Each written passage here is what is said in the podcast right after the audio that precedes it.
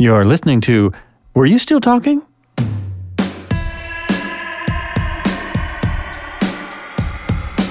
right, so I'll start about here. Hey, welcome back. You are listening to Were You Still Talking again, and this is Joel Albrecht once again in my Zoom studio today. Still, sorry folks, we have Jeffrey Bryan. Jeffrey is another person, just like last week with the AI expert. Jeffrey has an extremely long resume. He's an actor, producer, musician, currently plays keyboards for a band you may have heard of called Survivor.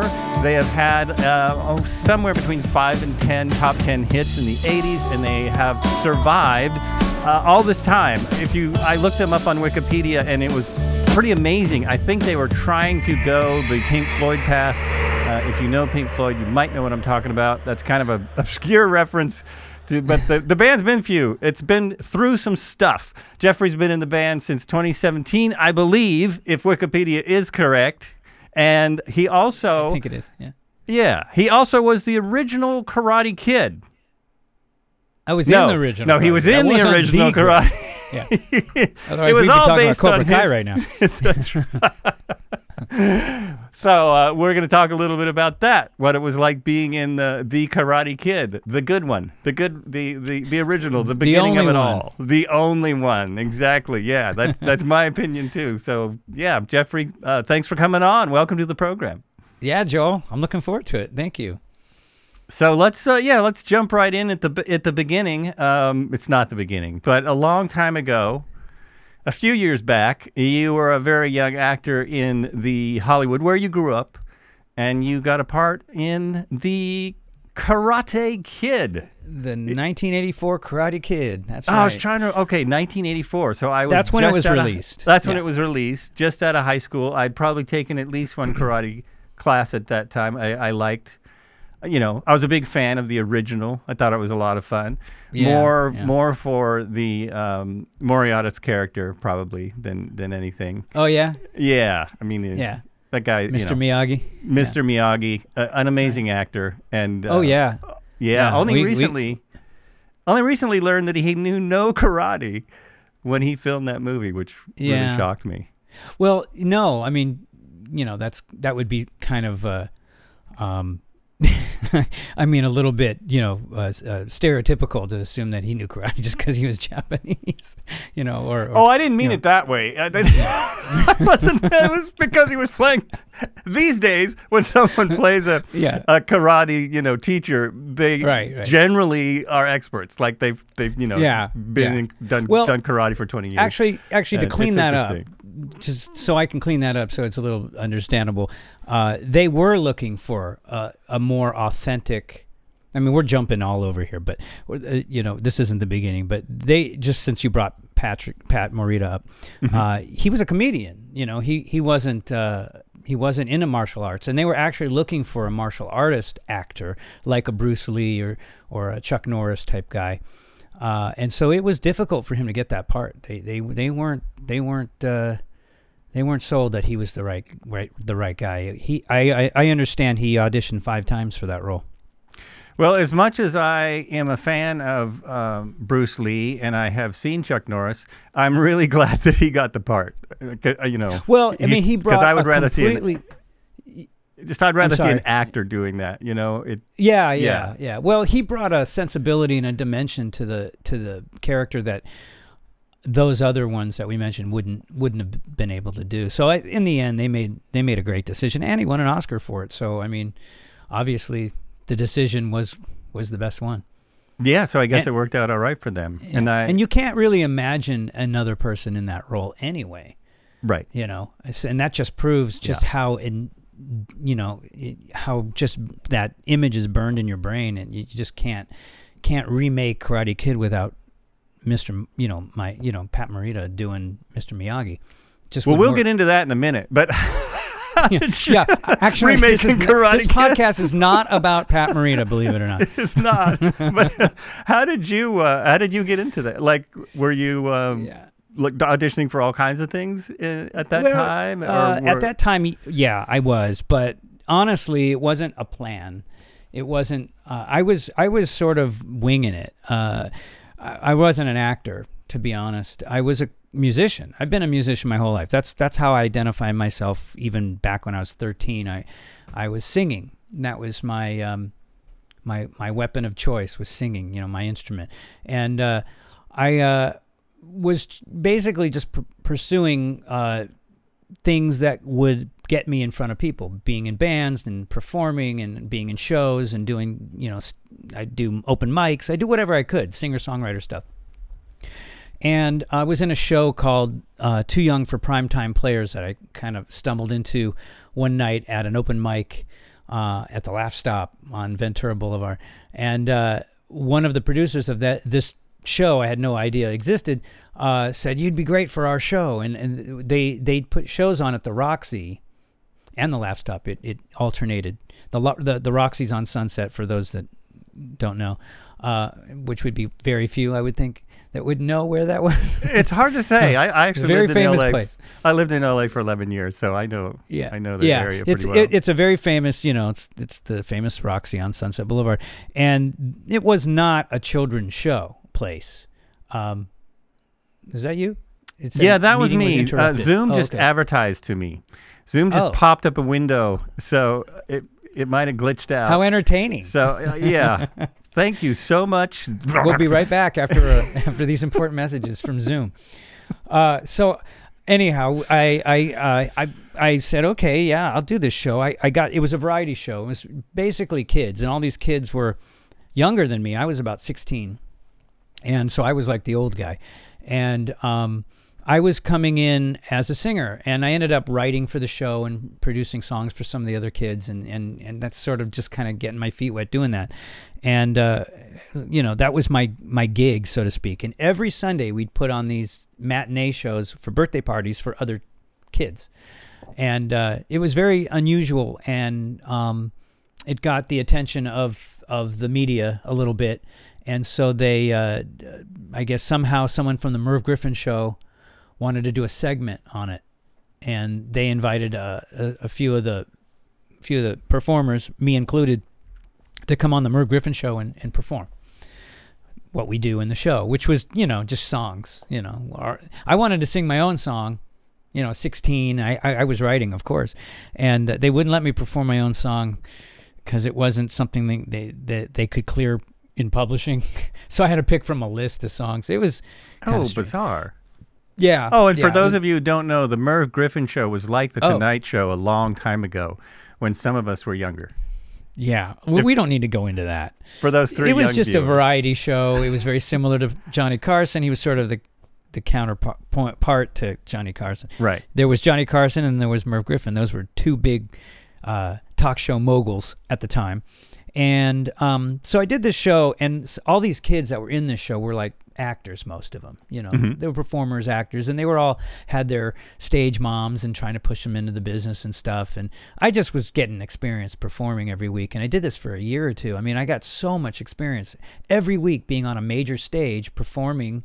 Uh, you can't beat that. You can't get that in a classroom you know so um, it was very valuable to me and then um, somebody had seen me from the merv griffin show and suggested that i uh, that they get me an agent and i'm like an agent for what you know uh, Uh-huh. music Uh-huh. they're like no acting and i guess because i look young and i was just about you know not far from being 18 and they figured if they can get me in the business early then by the time i'm 18 i could still play 14 and 15 year old kids which would be um, you know better for you know it's, it's cheaper for them for the studios if they hire a, a, an actor that can play a someone that's underage so um I went out on these interviews. I wasn't really all that interested in it. I just was doing it because here's an opportunity. I don't know what this is about. It wasn't very comfortable for me. I never studied acting. I didn't even know how to memorize my lines. I didn't know what I was doing, you know. Uh-huh. Um, and uh, but I, I landed a feature film, and it wasn't Karate Kid. it was it was Hot Moves, believe it or not, uh, a, a movie called Hot Moves, which you can find on YouTube these days. And uh, as I've said in the past, you know, I, I can't give you back your 90 minutes if uh, if you watch it, it's on you. it was one of those Porky's kind of, you know, let's get laid before our senior year kind of thing. Uh-huh. Um, but I starred in that movie. And that was my first experience in the movie biz. And so I had a little bit of a resume, and they were sending me out on stuff. And one day I got uh, a call to meet with uh, John Avildsen, the director of Rocky, and um, he was working on a movie called The Karate Kid. And uh, they gave me the part. It was two. It was a two week part, so there wasn't a lot of acting involved. Uh, and I was like, "Oh, this is great." And then when I uh, before I started my uh, my two weeks, they extended my contract for the the entire um, four or five months of shooting. So I was I was involved from the very beginning. You know, from when they started shooting the movie to the very end to the wrap. And uh, I just don't um, I don't have a lot of uh, a lot of speaking roles in it. There just there were there were parts that were cut out. They I think they thought that they were going to um, have more interaction with the main character. Uh, you know, Daniel LaRusso was going to, you know, get to know some of the kids in the neighborhood. And it really in 90 minutes it's hard to tell that much of a story. They had to get on with it. So they they ended i'd come back every day to to my dressing room and there was all kinds of redacted lines and redacted scenes. Mhm. so a lot of scenes were in the script that didn't get shot some that got shot that never made it. Uh, in the end um, you know i had a very small part but uh, not from a perspective of an 18 year old. I was there the whole time, and it Right. was right. grueling at times because I was like, I want to work, I want to work, and I wasn't. Yeah, that's the movie business. It's really it, it can be difficult. Um, I actually had a friend that was in uh, one of the big Vietnam movies, and he, was part of the platoon in this movie. And uh, he had speaking. He had a speaking role, and he had you know he had some interaction in the movie, but he wasn't in it at all. And you know they went to like Mhm. I think it was the Philippines, and were really beaten up uh, to do that, and not nope, not even in the movie. So yeah, Yeah, just yeah. part it- of the oh business. wow, yeah, yeah. It's you know, here's the thing. I, I I really wasn't like at first that that really that interested, you know, in in um in in the whole acting thing. It, it, it was just a means to you know maybe where will this lead me musically? You know how can i maybe i'll meet some people maybe i'll do this it, there was no real uh, it wasn't it didn't feel like a career move for me. It just felt like Right, a, right. a little bit of a diversion. And honestly by the time the end of 1983 came around karate kid wrapped like in november or something. Um, it was really tough to get another gig uh, that following year before the movie came out i didn't have a good reel of, of the i had a great resume you know, I, I had done a couple walk-ons and a couple TV shows and a few other things, and so I had a good resume. Obviously, I was hireable, but when it came to theatrical work, which is all I was interested, I didn't care about commercials. Um, you know, much to the chagrin of my uh, agency, they would have preferred I, you know, because they want to make money. They, they don't Right. care what you do. Right, And, right. Um, yeah. So they didn't like the fact that I was all I wanted to do was go out on theatrical roles and not and I wasn't getting booked. And I think part of that was because you know, at the time the 80s was very um, teenage coming to age teenage movie centric. You know, Fast Times at Ridgemont High and High School USA and um, Porky's and you know, we can go on and on yeah, uh, yeah. by the time that year ended and those movies were made, I think people were starting to move on from that genre a little bit. I mean, it'd been done already, you know, and um, I wasn't getting roles. And so by the time uh, 84, 85 rolled around, I was still kind of bopping around trying to be an actor, going, What am I doing? if I'm going to be broke, I might as well be broke doing what I love to do. And I needed to get back to music. And, uh, so I I uh, I did that. But So that's the- how I that's that's how I got into Karate Kid. Oh, okay. Yeah, that's a great story. And then, but your, I mean, really, your passion was always music. It was just kind of a side. The, acting was a bit of a sideline. Did yeah, ever, it, it yeah. it was a, it was a, an unexpected, you know, fork in the road Mhm. that um, you know, in in in in entertainment, in the music business, in the entertainment business, you know, it all is the same stuff. So you don't really say no. If someone's offering you movie roles or opportunities, you take them because you don't know where they're going to lead. Um, but no, I, I didn't have the skill set in my mind as an 18 year old as say had I had been studying acting or wanting to be an actor. You know, I, it really wasn't an interest of mine. You know. Right, right. But you have studied music. Oh yeah. For a long, long, long time. I, I, you, I mean, Yeah. you took vocal Yeah. lessons for what ten years Uh, from oh, yeah. some very I- prominent teachers, and Yeah. uh, you don't you you produce, you play keyboards, you play guitar, you sing. Now, do you do do you are you able to do all those things with Survivor? Uh, well, I don't juggle. Okay, Um, I do because I'm a drummer. I don't know if you know With- that about yeah, drummers. you probably can. um, uh, Survivor. Well, if you want to skip to Survivor, uh, no, I'm a keyboard player for Survivor. it was kind uh, it was kind of a leap, wasn't it? Uh, yeah, it was I- a it was a cool segue, I think. because I was But there is a tie-in. But no, no, you you actually did stumble a, across something that is, I think, pretty interesting. Um, there's a connection between Survivor and Karate Kid. I heard that. I heard that Well, in your explanation. Because you, the director of Rocky was also the director for Karate Kid, Right. and Eye of the Yeah. Tiger was Rocky three. Is that right? Well, yeah, but he didn't. He didn't. Okay, He didn't direct A little mixed up. Yeah. So the director for Karate, for Karate Kid was John Mm-hmm. Avildsen, the the famous you you know uh, won an won an Oscar for Rocky one. He didn't. Right. I don't think he was the director for Rocky three. Um, I don't think so either. the con- no the connection before uh, uh, Survivor though was f- Survivor wrote the theme song. You know the big Eye of the Tiger for Rocky three Right. but were also uh, asked to record the theme song for Karate Kid, The Moment of Truth. Uh huh. Yeah, it it's on the soundtrack and it was used to promote the movie. It's called The Moment of Truth, and um, you remember The Moment of Truth? Da-da-da-da. Probably. Uh, yeah. Yeah. Yeah. you, yeah. You, look you look like you Prob- don't know it, so I thought I'd sing it. anyway, uh, it was a big hit, and uh, you know, um, the point is, is that I didn't know, you know, Survivor then, 30 Mhm. something years ago. I mean, I knew them from from Rock from uh, Rocky Three, of course, because that came out in '82, and so they already had a big hit, and people knew who they were for the Eye of the Tiger, and they, you know, they were included in in in this soundtrack that was also, you know, had great artists in the soundtrack. There were tons of people that and not just Survivor, but there were a lot of well-known artists at the time that were involved.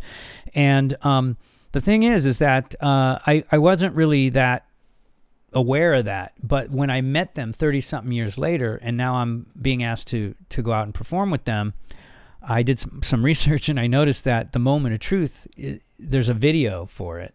And the video was used to promote the movie, of course, because it's in the trailer. Mhm. And I'm in the video by virtue of being in some of the scenes in Karate Kid. So I'm I'm I'm not only in the band now. I'm in I'm in one of their first vi- music That's am- videos. That's really amazing. It- well, it like- also it kind of speaks to how small Hollywood really is. You know, guess it's, it's kind of a small town. A lot of people It- know. You know, you meet it's a people all the crazy time. it's a crazy serendipitous crazy connection and i've had others with them through the years that weren't apparent to me until until i met them until i Mhm. actually started working with them um so yeah i mean there's there's a there's a bunch i mean there's there's all kinds of stuff i could tell you about karate kid and and survivor and jeff and and just like little i'm sure it's not that different for other people too if they think about it but they're um it, it seems very uh very interesting to me that that that I never really strayed that far that far from my my youthful, you know, original um, jobs. You know, I was right, kind of right. you know, You're, thirty years later, really I come right back to Karate Kid, Right. and with Cobra Kai now. That's What's right. funny, Cobra Kai. I'm sure you're familiar with Cobra Kai on on Netflix. Oh yeah, I was going to ask you what you think when you think of that. I and- love it's very good. I love it. it. Uh, Uh-huh. I'm not in it. Um, who knows? You never know. They might bring back the whole cast at one point. But I, I didn't have a big enough, known enough role, I think, for them to uh, identify with me with anything. But um, uh, what, what the point I brought it up for was that I'm reconnecting with all my cast members from the original Karate Kid. We've we've talked, and we you know I haven't talked to some of these guys in 30 years. You know, Oh, that's awesome. uh, so uh, Frankie Avalon Jr., a Uh-huh. friend of mine, and, and Israel Juarbe from the movie. Uh, there was a a gang we called Freddy's Gang in the movie. Mhm. There was a Cobra Kai, which were the karate dudes, and then there was this other group of kids that were not karate dudes. They were just guys, you know.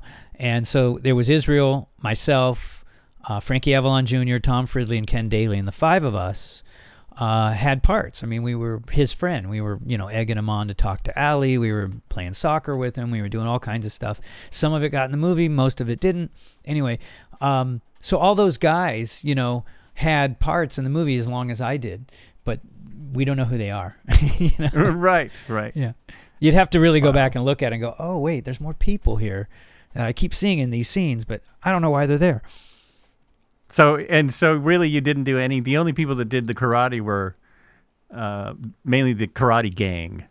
Beating yeah, up, it, it was a karate gang. It was the Yeah. Cobra Kai. All the all the the, guys. Kai.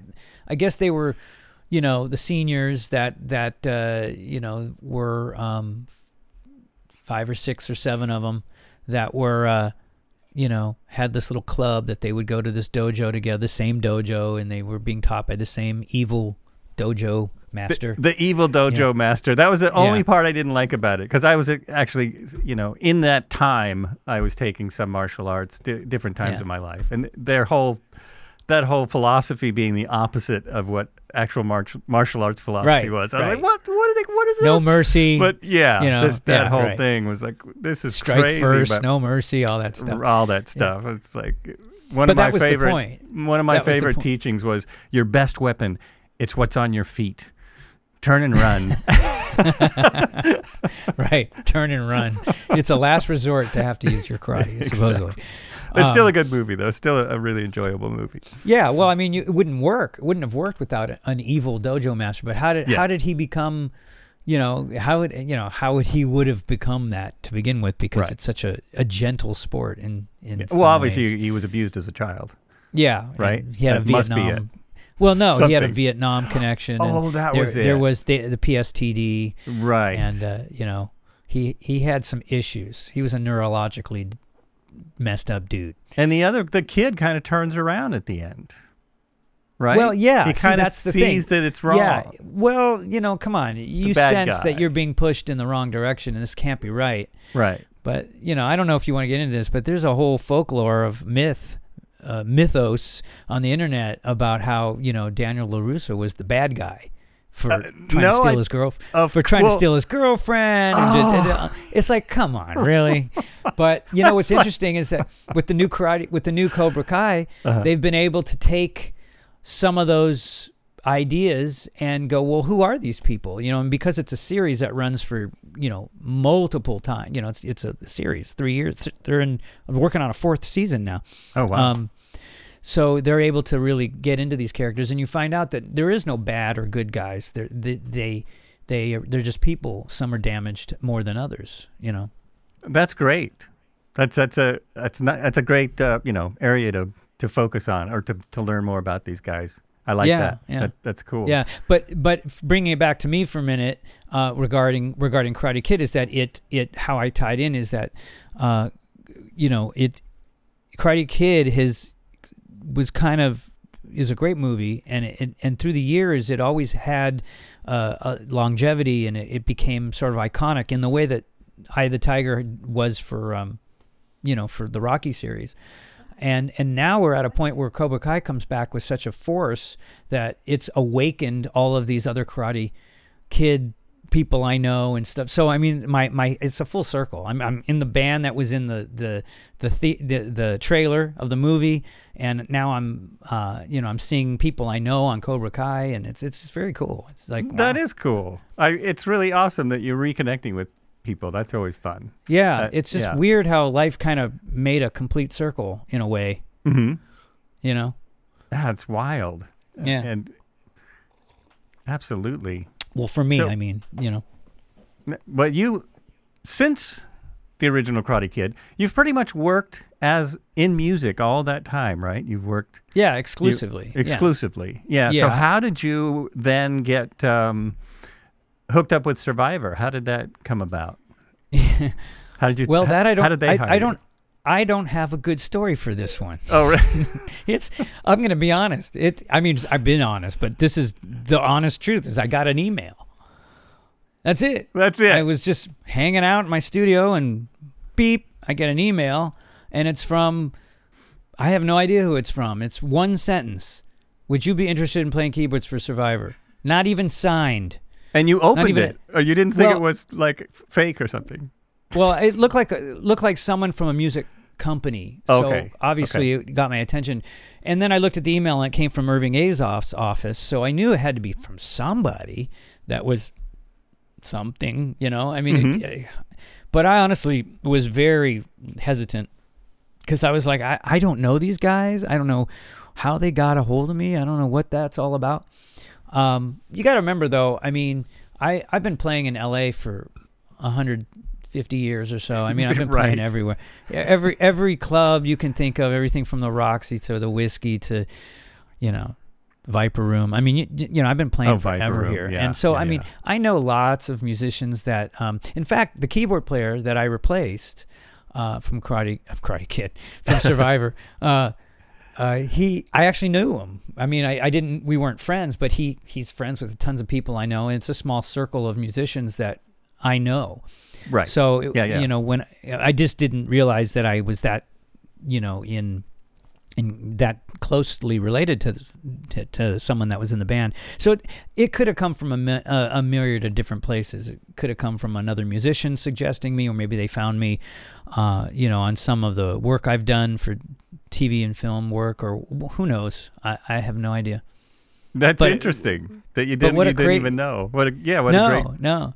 I mean, my my main thrust for the past good 10, 15 years has been I I, I I'm a I wanted to tour more. I wanted to play more.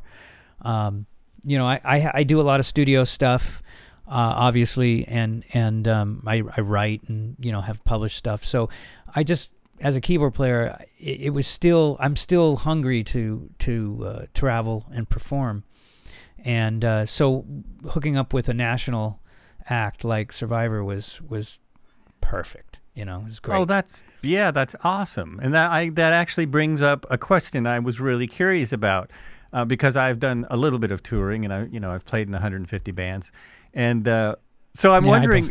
I know the feeling. yeah, I'm sure, sure you know. Um, I uh, yeah, I moved up here because I figured I could be a struggling musician anywhere. I didn't have. yeah, to, right, right. it didn't You got your be pick in of LA. pick of the world, pretty much. Anywhere in the world, you can be a struggling musician. Doesn't matter. Uh, and I thought, well, if I'm going to tour, uh, it doesn't matter where I start from. And I actually did tour.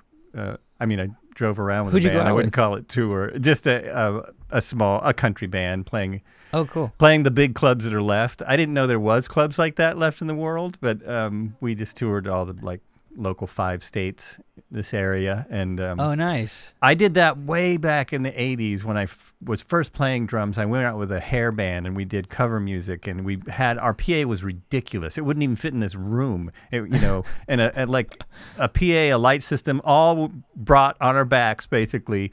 Set everything up and played for 5 days and the clubs were I mean they some of them were 500 people, you know, um, or more. Wow. Just these massive Wow. clubs. So I didn't think these Hair band exist- days. Yeah, hair band days. We played Whitesnake and Yeah. all of you know Very cool. uh, uh, Guns and Roses and probably played. I'm pretty sure I played a Survivor song. I mean, I can't imagine Probably. we didn't Oh, play yeah. Survivor at that time. yeah. Well, Uh, Forever wasn't any really considered a, a heavy metal band, but yeah. Well, you you got to play. Every, you know, when you have five sets, you got to you play Yeah. everything. So Yeah, that's true. We Yeah. looked like a hair band, but we played whatever people wanted to hear that day. And uh, so when I went out with this country band, um, 20 years later, I was shocked that some of those clubs still exist, um, but they're all country now. At, at that time, Oh, really? and yeah. because you know it, it was modern, modern country. I'm doing air quotes for those who don't watch videos. Which is actually just regular rock. for a drummer, it's the Oh, same. It's the same It's the thing. same thing. What's the difference? You got your violin and you got an accent. That's or you or, know, or, and or an a pedal steel. and a pedal steel, or just an Yeah. amazing country guitar player. I mean, that was Right. you know the the. I was Okay. always shocked by how good the people on the tracks were. I shouldn't have been shocked, you know. But uh, all these different songs I was learning, I was always like, "Holy crap! These people are, they're monsters!" And you know, but everyone's known forever that Glen Campbell was one of the best guitar players in history. So Oh, I yeah. shouldn't have been surprised. Yeah. You know, like uh, Tom Paisley and uh, all this, all, All these those guys, yeah, just- yeah. Whoa, Amazing players. Yeah. yeah. So that was that was my last touring experience. But what I wondered was where where do you guys well before in the before Mm-hmm. times Where would you Before guys COVID, play? you mean? Yeah. You yeah. mean? Oh, okay. before the? Yeah. well, where would Survivor the- go? Like, would the- you the be hired by a where- sheik or or? No, well, that could happen. Uh huh. Uh, no, I mean, where don't we play is really that we play everywhere, every state. You know, I mean, we play state fairs, we play casinos, we play big theaters, and we're usually touring with you know Rick Springfield or Loverboy or um, Foreigner. Uh, you know, so yeah, I mean, these, Oh, I don't know. If, I mean, I, I, I don't know if you're aware of this, but um, the era, that '80s era, uh, bands like uh, REO Speedwagon and Night Ranger and Styx and and go on and on. All those bands is, is a huge business, and they're constantly on the road. Those guys are Styx probably did 150 shows in 19 in 2019. Yeah. You know, um, Yeah. I wish Survivor did that many. I mean, we we don't come that close to that many, but um, but we'll do double bills with a lot of these guys. And so, yeah, sometimes the shows are huge. I mean, we've Mhm. played speedways in the middle of Iowa, you know, um, where there's, you know, 30,000 seats. You know, I'm not saying they're all filled, but there's 30,000 seats. But they're So I there, played to a lot of seats. I know that. I know that is. yeah but but we've we've yeah and, and you'll you'll be surprised there's a whole um it's a whole business based around uh barbecues and and festivals and car shows and they hire they hire uh well-known acts to play them so yeah there's a big it's a big there's a big circuit I guess yeah. I guess I do see that because when I see like I um I'm a pilot, not a current pilot, but I know how to fly. And uh, so I love Oh, I love cool. air shows, and every air show they usually hire a pretty big band like that. And some of the air Usually, shows- yeah. yeah, they Yeah. usually hire somebody really big. And um, the Lane, the fair here in Eugene, Lane County Fair, uh, every single artist you mentioned has played that fair. You know, Loverboy, Yeah. REO, Yeah. all these guys. So I Survivor might have played there. oh they um, have over the i think we years. Yeah. played yeah, th- i think in 2017 uh 2016 they were in eugene Yeah, okay. Or or- I, it yeah. seemed seemed like they probably were. They probably Yeah. came through, and Um, so and we play up yeah. and down the. Uh, we we haven't been in the since I've been in the band. We haven't done too much on the California coast, to my much to my disappointment, because I'm constantly flying. They're not because they're in the Midwest, so they're in oh, Chicago. they are okay. Yeah, they're Oh, a Chicago, Chicago-based right, band, right. and uh, you know, so you know, depending on how they feel, where how far they want to go. I mean, they really have the luxury of just picking and choosing what they want to do, um, and I'm just, you know, here's your plane ticket, see you there. You know, I mean, it's not like I'm I'm asked to decide what we're gonna play. Right. So right. yeah, so so you know they play a lot uh, in the Midwest, but uh, we played up in Washington and um, Bellingham area, and we, you know uh, Oregon, Mhm. and um, we've gone you know South Dakota, North Dakota, Minnesota, Minneapolis, uh, Oklahoma, and everywhere. I mean, just t- Texas. You know, it. Uh, I, f- I feel like a politician. You know, It's been not- to every state. So it's mostly not, fly. in this, not in this election though. Not a, yeah, thank, thank God. so it's mostly flyouts. You don't. You're not doing bus tours. You're not. you're no, not I mean they do much. do them. Mhm. Uh, you know, th- they they they do, but the last um, in 2019 it was all flyouts. You know, it's, it's and and it's it's rigorous to be honest, because um, uh, you know, a lot of times we'll play uh a weekend, and we'll do a Friday Saturday, and they're in different parts of the country. Oh wow. You know. Oh so okay. We'll do we'll It's- do a show in in Illinois and then fly to Connecticut or or fly to you know St. Louis or whatever um, the next day. So I mean, you know, it's it's wham bam. And I am uh, I'm kind of a gear nerd, so I'm curious. You take all that you are you responsible for all that gear when well, you go or, or do you I'm just responsible for playing it. Okay, so but it's there so it's there for it's you. It's my gear though. Yeah, It's your- okay. It's, it's my gear, but but but, But- we uh, we have a um we have a road crew. Okay. So they they uh they're everywhere we go domestically they travel um by truck Mhm. and the band flies. So we get there uh after they do.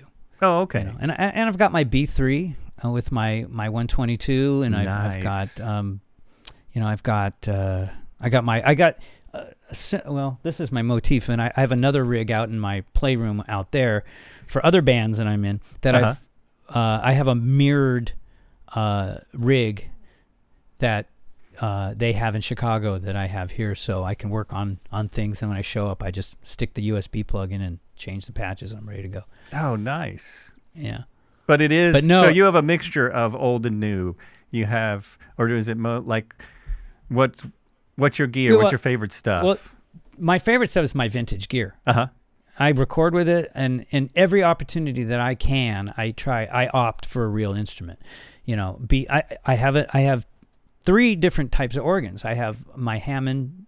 It's a B2, but it's been modified to be a B3. So I got Okay. a B3, but I also have, uh, which I don't use very often, the B3 because it's too heavy and I need a crew. So if I'm not traveling with a crew, it ain't going anywhere. It's 400 pounds. I'm not Right. going to stick it in the back of my Prius. No. You know, I mean, I, I would, I would love to. I will try. But hey, my drums fit. So Yeah. I love that your Um, your keyboard doesn't.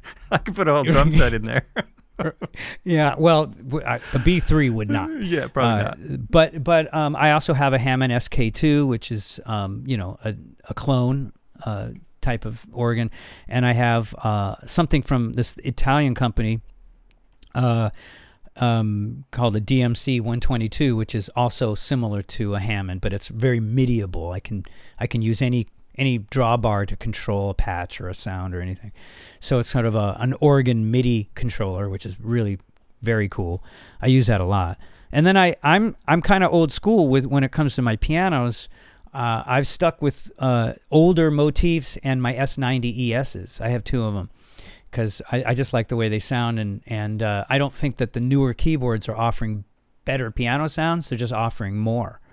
Oh, know. okay, that's interesting. Yeah. the the sample technology hasn't really changed in 10, 15 years.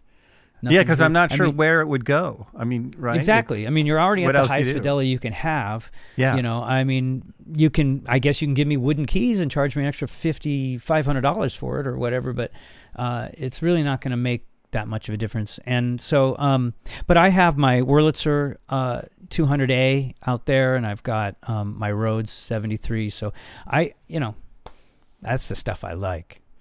But I don't. Sweet, I don't get to. I don't get to tour with them as often. Uh, you know, because you know they're heavy, and even bands that are used to those that gear, like Survivor, um, as the years have progressed, they they opt for the lighter stuff too, because it's easier on the on the road crew. You know. That's good. That's good. Yeah. Those guys work But hard. every you know every every time I every time I can I push for the B3, the real deal, because nothing sounds like it. right. Nothing. Nothing. And it just looks It's true. awesome. And It, looks it also does. Yeah, that's true. So have you got have you done any of the like every other band in America is doing? Have you done any of the Zoom concerts, which I still can't No. figure out how they do? Uh, okay. Uh, for- it took me a, would. it took me a long time to figure out how in the world can they be going live over something like Zoom and all be playing together and They're uh, not. they're not. I know. I I find I Yeah. finally connected. Well, they're just taping it to a Yeah, yeah. track And and, they're they putting it it together. Yeah, and then, yeah. I mean, there was one I can't remember who was playing, but it wasn't even. It was a track from an album. Um, I think it was the Rolling Stones. They were playing to an album track. Oh yeah. Like it was pretty obvious it was the original track, and I was like, okay, now I get it. That's easier. right, right. so well, no, I mean, I've I've seen um, Neil Finn, you know, Crowded House, and a bunch Mhm. of them, you know, do it live together, um, and I've seen them do it, uh, you know, separately as well. But they're not playing to tracks; they're actually playing the tracks, but they're they're they they recorded their parts separately. yeah, yeah, You know, that too. I've Yeah. seen that. I've seen Right. more of that. Um, Yeah. because I No, guess, I would- Yeah, most of the people I've seen live, it's them in a, it's them in an acoustic, or it's them Yeah, and a couple other people in a room, and yeah, Yeah. that's where that's doable. I'm in other bands, so I mean, you know, the other bands I'm in, excuse me, are um doing other things. You know, Survivor has got uh, a different attitude about it. I, I don't know if I don't know um I don't know much to be honest. I, I don't Mhm. know if they're gonna jump back on the bandwagon when this thing's finally cleared or not. I, I really don't. You know, uh, oh, that's too uh, bad. yeah, I mean, well, Frankie Sullivan, the guitar player, wrote "Eye of the Tiger." Mhm. Uh, you know, he's in the band, and he's he's uh, he's in his mid sixties, and um, that's not particularly old, but you know, he he's that's all he's ever done. You know, he's toured for forty years, year Yeah, after year after year after year, and I, I'm sure that he doesn't want to be forced not to play, but in some way, I I would take the liberty of saying without his, you know, without him here to say it, is that it's probably a good opportunity for him to to to take a little bit of time off that he's Mhm. never done. Wow. You know, Oh, that's amazing. Oh, because it looked, yeah, it looked like they had some some periods where they weren't playing, but he's been playing the whole forty years constantly. yeah, he's he's the one he's the one common denominator from 1978 when they started to Uh-huh. now. Amazing. n- so is is he the only? Is he the only original member, or Well, are there? uh, y- uh, the short answer is yes. okay. But there's another guy in the band. His name's Billy Ozzello. He's the bass player. He's been playing with them since 1994. Oh wow. Um, Okay. So and he's on he's on their last album in 2006. So I mean, yeah, I mean, I wouldn't call him an original member, but he's been in the band so long that. Uh, And isn't know, the drummer somebody's son from the band? Is yeah, it's right? Frankie's son. Yeah. yeah, Yeah. That's pretty amazing. well, that's like Led Yeah. Zeppelin. They're they're playing Huh? with Led Zeppelin plays with uh, Oh, right, Jason Bonham right. all the time. yeah, Uh, yeah. Not all the time when they Bonham. play. Yeah. Yeah, Jason Bonham. yeah. Jason Jason's constantly doing uh, Zeppelin gigs, and- Right. or Zeppelin-ish stuff. Yeah. Yeah. he's good. Um, yeah. Uh, so, yeah, the band is, and, and of course, you know, the lead singers, the second lead singer, Jimi Jamison, the famous Jimi Jamison. He's, you know, he passed away in 2014. So he's Yeah. not there. And that's And I mean that's really sad. I what amazed me was that from what I could gather, there's a 25 year old singing with the band now. yeah, Cameron Barton. That's amazing. So yeah, he's he is amazing. He's he's really good. uh huh. Yeah, sounds great. I mean, you know, he's got the uh, youthfulness that the band, mu- the band's music needed. Right. You know, I mean, Dave Bickler's still alive and still going. He, you know, recently put out an album uh, of his own. Uh, but he sang, you know, he was he sang the first three albums with Survivor and The Eye of the Tiger, of course. Um, but he has a different kind of voice. He's he doesn't have that Steve Perry, Jimi Jamison thing going on Uh huh. he's he's got a different kind of kind of thing and as he's gotten older he he hasn't been um, able to uh, reach those stratosphere keys that that they uh, were originally in and and and I know that Frank wants to keep the band as as r- original as possible musically so you know he wanted a younger guy I guess I don't you see know. how anyone can hit those keys as they age, hit those notes. Yeah. It, it's a. I Yeah. mean, Journey's the same thing. They have a.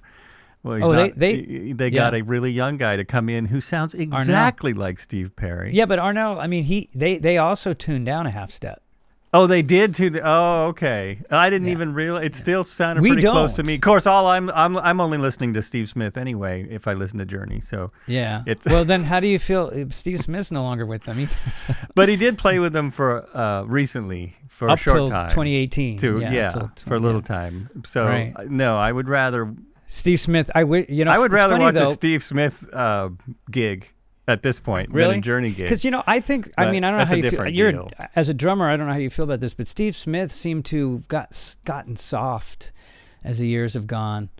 well, Um, because he's played so much jazz. Yeah, jazz, I know, and he's, he's approaching he the, was the never Journey a stuff kind of. So I noticed that too. I saw. I didn't see him live, but I saw videos of it, and it was. I mean, uh, it was not the. Castronovo, uh, man. You know, I saw them. Killing it. Yeah. Oh, yeah. Well, he's an amazing I- drummer as well. he- that He's guy's just- and have you heard him sing? I ha- I haven't. I'll have to check that out. Oh my God, he sounds like Steve Perry. Does he really? He sound yeah. Wow. They're uh, um, uh, uh, I mean thinking uh, um, Neal Schon has a, has a band Mhm. uh, with with uh, Casanova and a, and um, who was playing? Oh, it was Ross Val, uh, not Ross Valory. Um, uh, I'm trying to think. Anyway, the keyboard player.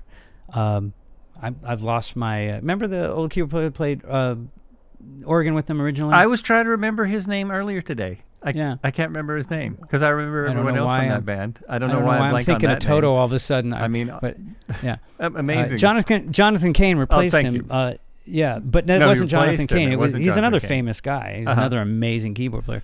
Um, It'll come to me anyway. Point is, is that he did this little uh, um, club gig, and it's on YouTube, and I forgot what he, he called it. Um, but anyway, and it's basically they just do Journey songs, and you know the drummer is singing, and he's killing it. I mean, it's just Wow. unbelievable.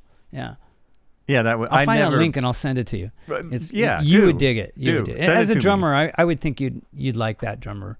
I'll put it in so the. than- uh, yeah. I'll put it in the show notes as well if people are curious. Yeah, I love that kind of stuff. Yeah, yeah. I'll send it to you. Yeah, if cool. I find it. Yeah. That was always f- the fun part about living in LA is that you could see these people like that in clubs. I, I would go to small clubs and see Vinnie Colaiuta and uh, Oh, you yeah. know, all kinds of Yeah.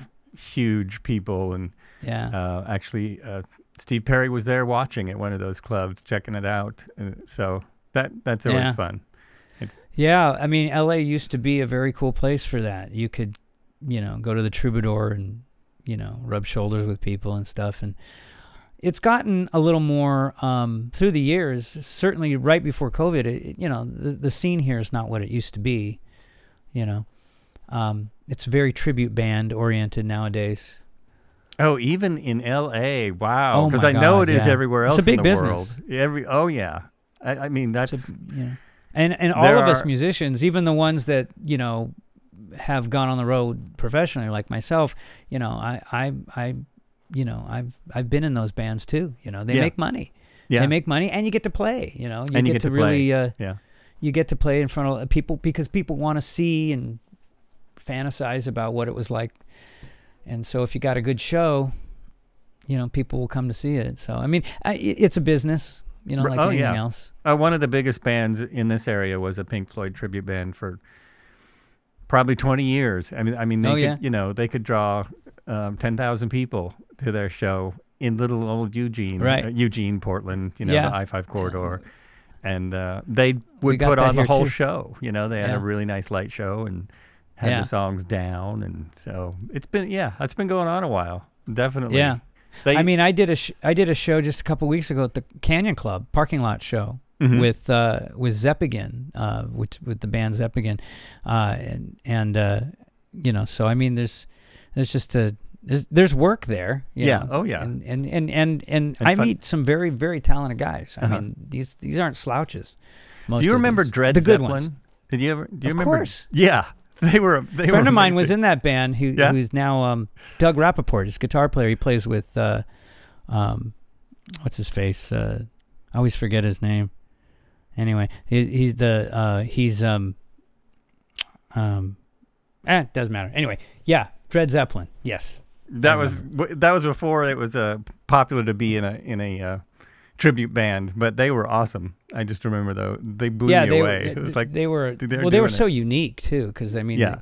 they, they they weren't really doing Zeppelin exactly. You know, they were right, They were doing sort of a reggae rock Zeppelin thing. And they were so good at it. I don't know. It Yeah. was just like Yeah. I didn't know Zeppelin could sound that way. Yeah. It was great. I'm always been curious when it went from uh, you know back when I started in these bands, they were called cover bands. I'm wondering, wondering when it changed from cover band to tribute band. Well, cover band's not a tribute band. That's a Oh, very different oh, band. that's It's a different business. It's a completely different business. Mm-hmm. A cover band is is just you know someone that's going to get hired to do a party or a bar or a gig, and you can you know, and sometimes a corporate gig might pay a lot, you know, uh, a couple thousand bucks or more. Uh, you know, it depends on the band and what they do. Uh, you know, so there's there's cover bands that cover the '80s, cover uh, you know top 40, ton dance bands. That's that's a different business. Tribute band is um, a uh, a tribute to one band, you know, or one one artist. You know, the Eagles. Mhm. That's all they do, and they do the Eagles show as if it were the Eagles, and so it's a different business. It's a different animal. you That's know. interesting. I've never really added. Uh, I've never made that connection before because it, it seems like a lot of different bands are calling themselves tribute bands. But that um, now that makes more sense to me. Yeah, it's Yeah. it's a tribute to Well, the the, a the bands. I've been in, the bands I've been involved with in L.A. I mean, it's it's it's a big business, and it's Mhm. up there, just no different than the national level in some some cases. And some of these agents are very very, um, you know, uh, sought after to, to because the bands the bands that I'm familiar with, the ones that are, are at the top of their their game, Mhm. um, they're phenomenal. I mean, there some of them are really really good. right. you know. Right. Yeah. Well, it makes sense. You know, like Kenny Metcalf from Elton. He does an Elton. Kenny Metcalf does a show.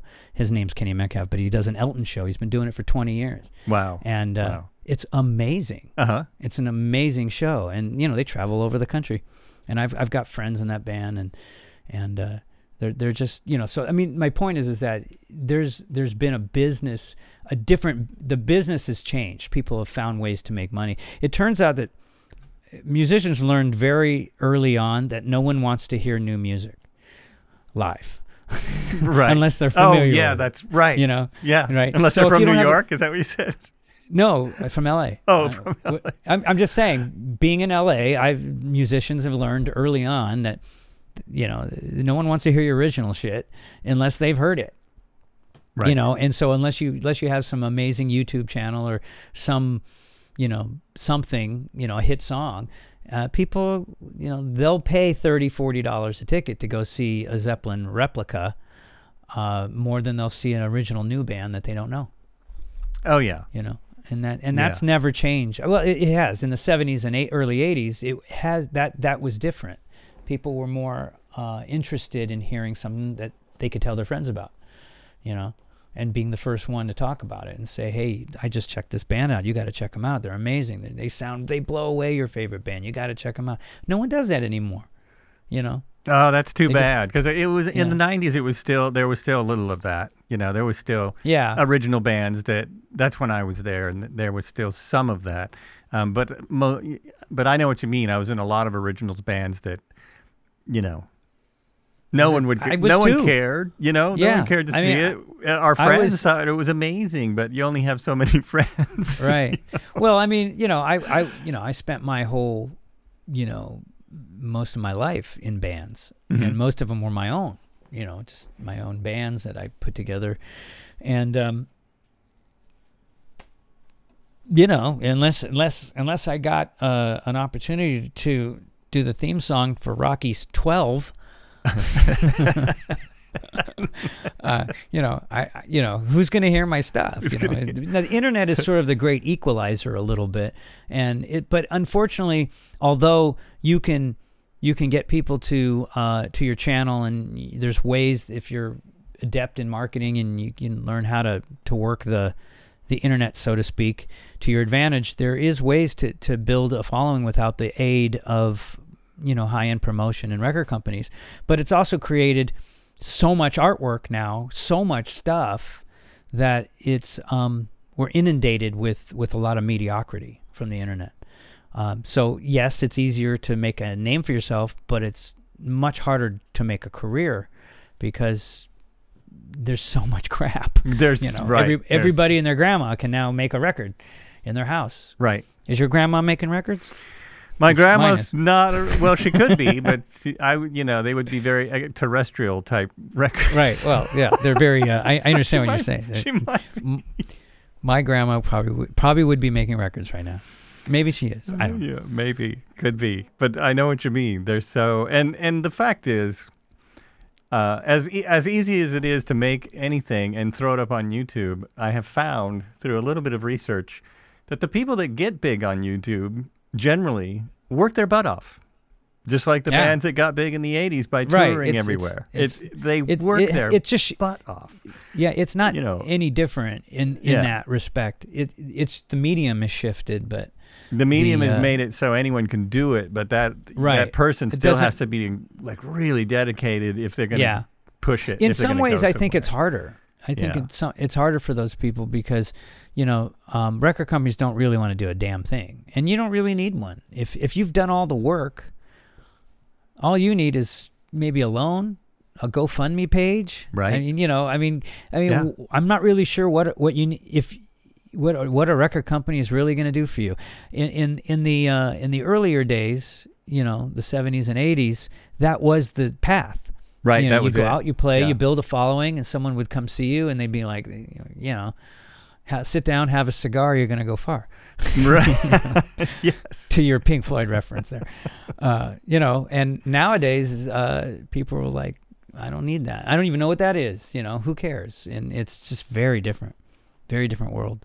Yeah, would, it is. I would imagine. Um, it it kind of amazes me that record companies still exist in such a big way because yeah. you know the really Yeah. big artists, the Grammy artists, are all on labels still, and I, I'm always just kind of Right. Like, why? Why? Why don't you just have your Yeah. own deal? I mean, you know, your own management company could be doing everything that label does. But Exactly. it- yeah. Yeah. It, it's interesting. Well, there must be a benefit to it that that maybe I'm uh, not aware of. Yeah, there must There- be. Obviously, you know. I Yeah. mean, It's just not like um, the days that I was we were struggling hoping to get a record deal. It was it was um, I mean the label was the path at that time, but twenty or thirty bands would be signed and and nothing would be done with them, and all the money would be poured into the two or three bands that were making money. So it, it was always a- Right, a, tough right. road, you know. I have yeah. I have had tons of friends that were signed that you would never know it. I mean, it wasn't exactly like uh, like they were living it. you know? Right. Yeah. right. Uh, You weren't gonna go visit. In fact, their- I was I was signed to uh, A and M's publishing company, Almo Irving, Mhm. back in the '90s. I, I was a I was a um, staff writer for A and M, and um, it was right about the time when Polygram purchased uh, A and Almo Irving, which was their publishing company, and then it became Rondor, which is Rondor today. Um, and so, uh, you know, yeah, I was I was on the label, and I I was doing my demos and recording for them and delivering my two or three songs a month. But when they when the hostile t- takeover came, they just cleaned the roster out, and they were like, "Well, this guy's not got a hit. This guy doesn't have a hit. This guy doesn't have a hit. Adios." it was yeah that was i actually worked in the mail room at a&m records and Oh, cool. so it was it was a fun On La- time on It La was- Brea? yeah on la brea Yeah. and actually i worked there when the riots happened so Oh, 92. yeah so we went up on the roof and you could see those riots cool. coming Yeah. like that that's Yeah. on fire that's a ways off well there's another one but it's it's closer well there's another Right. one hey everyone go home Right. that was right. quite a time but when um, so I remember that day because I was I was in a rehearsal studio in uh, North Hollywood, oh, just over the hill from Just you, right, right, just right up. And I lived in and Hollywood. watching it on the TV, going, uh, "Should we go home?" right. We- it was. We were Yeah, a block away horrible. from it where we lived Yeah. because we lived right off Franklin. So the And riot. who would ever thought that we'd get used to these things now? Yeah, I mean, they're, they're not. I'm not saying we're used to them, but they, they're they're they're happening with more frequency. That they're happening with more frequency, but happen. it's amazing that people forget that they happened. I, I mean, That's it- true, because of the news, the way the news is today, and because you have Yeah. YouTube and Facebook and Instagram, it's like this is just oh my god, this has never happened before. We've never seen anything. Uh, yes, we have actually. Yeah, They I know. We, we saw it in the 40s. We saw it in the 20s. We saw, you know, there was there were riots It's- to make unions. That's how unions came. But yeah, anyway, yeah, whatever. we can get into that. We- we yeah, that, that's a different. it's a music podcast. This is- podcast. Damn it! This isn't anything Tonight, podcast, but today we're talking music. I meant I meant today. I meant today. Absolutely. yes. So anyway, when A and M got taken over, um, I knew a lot of the people there, so it was it was really sad. Like Yeah. the yeah. the day that they were basically closing their doors. Um, yeah, it was a sad it was day. tough for me. I was on I was on the label, yeah, and uh, I was on the, the shit end of it, mm, yeah, and um, it was it was hard. It was a tough time. I was trying to make my bills. I you know I was finally had this great break. You know, hmm uh, I was I, I be- I was performing in a band called The Reach at the time, and The Reach had a guitar player named Patrick Bolin in it, and Patrick Bolin was one of the guitar players for Pure Prairie League. So Oh, I mean, we're talking long time ago, I remember. and um, yeah, they, they they they had a couple big hits, hmm and um, and so you know wh- here's here's an interesting Survivor connection. Before I even knew them, there was a recording studio. You might be familiar with this, uh, since it's around that time frame. It's a little earlier, like 80, 88, 89. Uh, Rumbo recorders. Do you remember that Rumbo? I didn't know that one.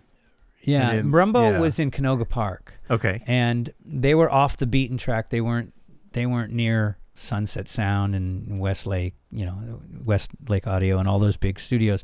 Um, they were uh, owned by uh, Daryl Dragon, and Daryl Dragon was um, the captain of Captain Tennille. Oh, okay. I knew I knew that name. Right. Yeah, Right, right. And and so he was an amazing keyboard player. I mean, this guy was phenomenal.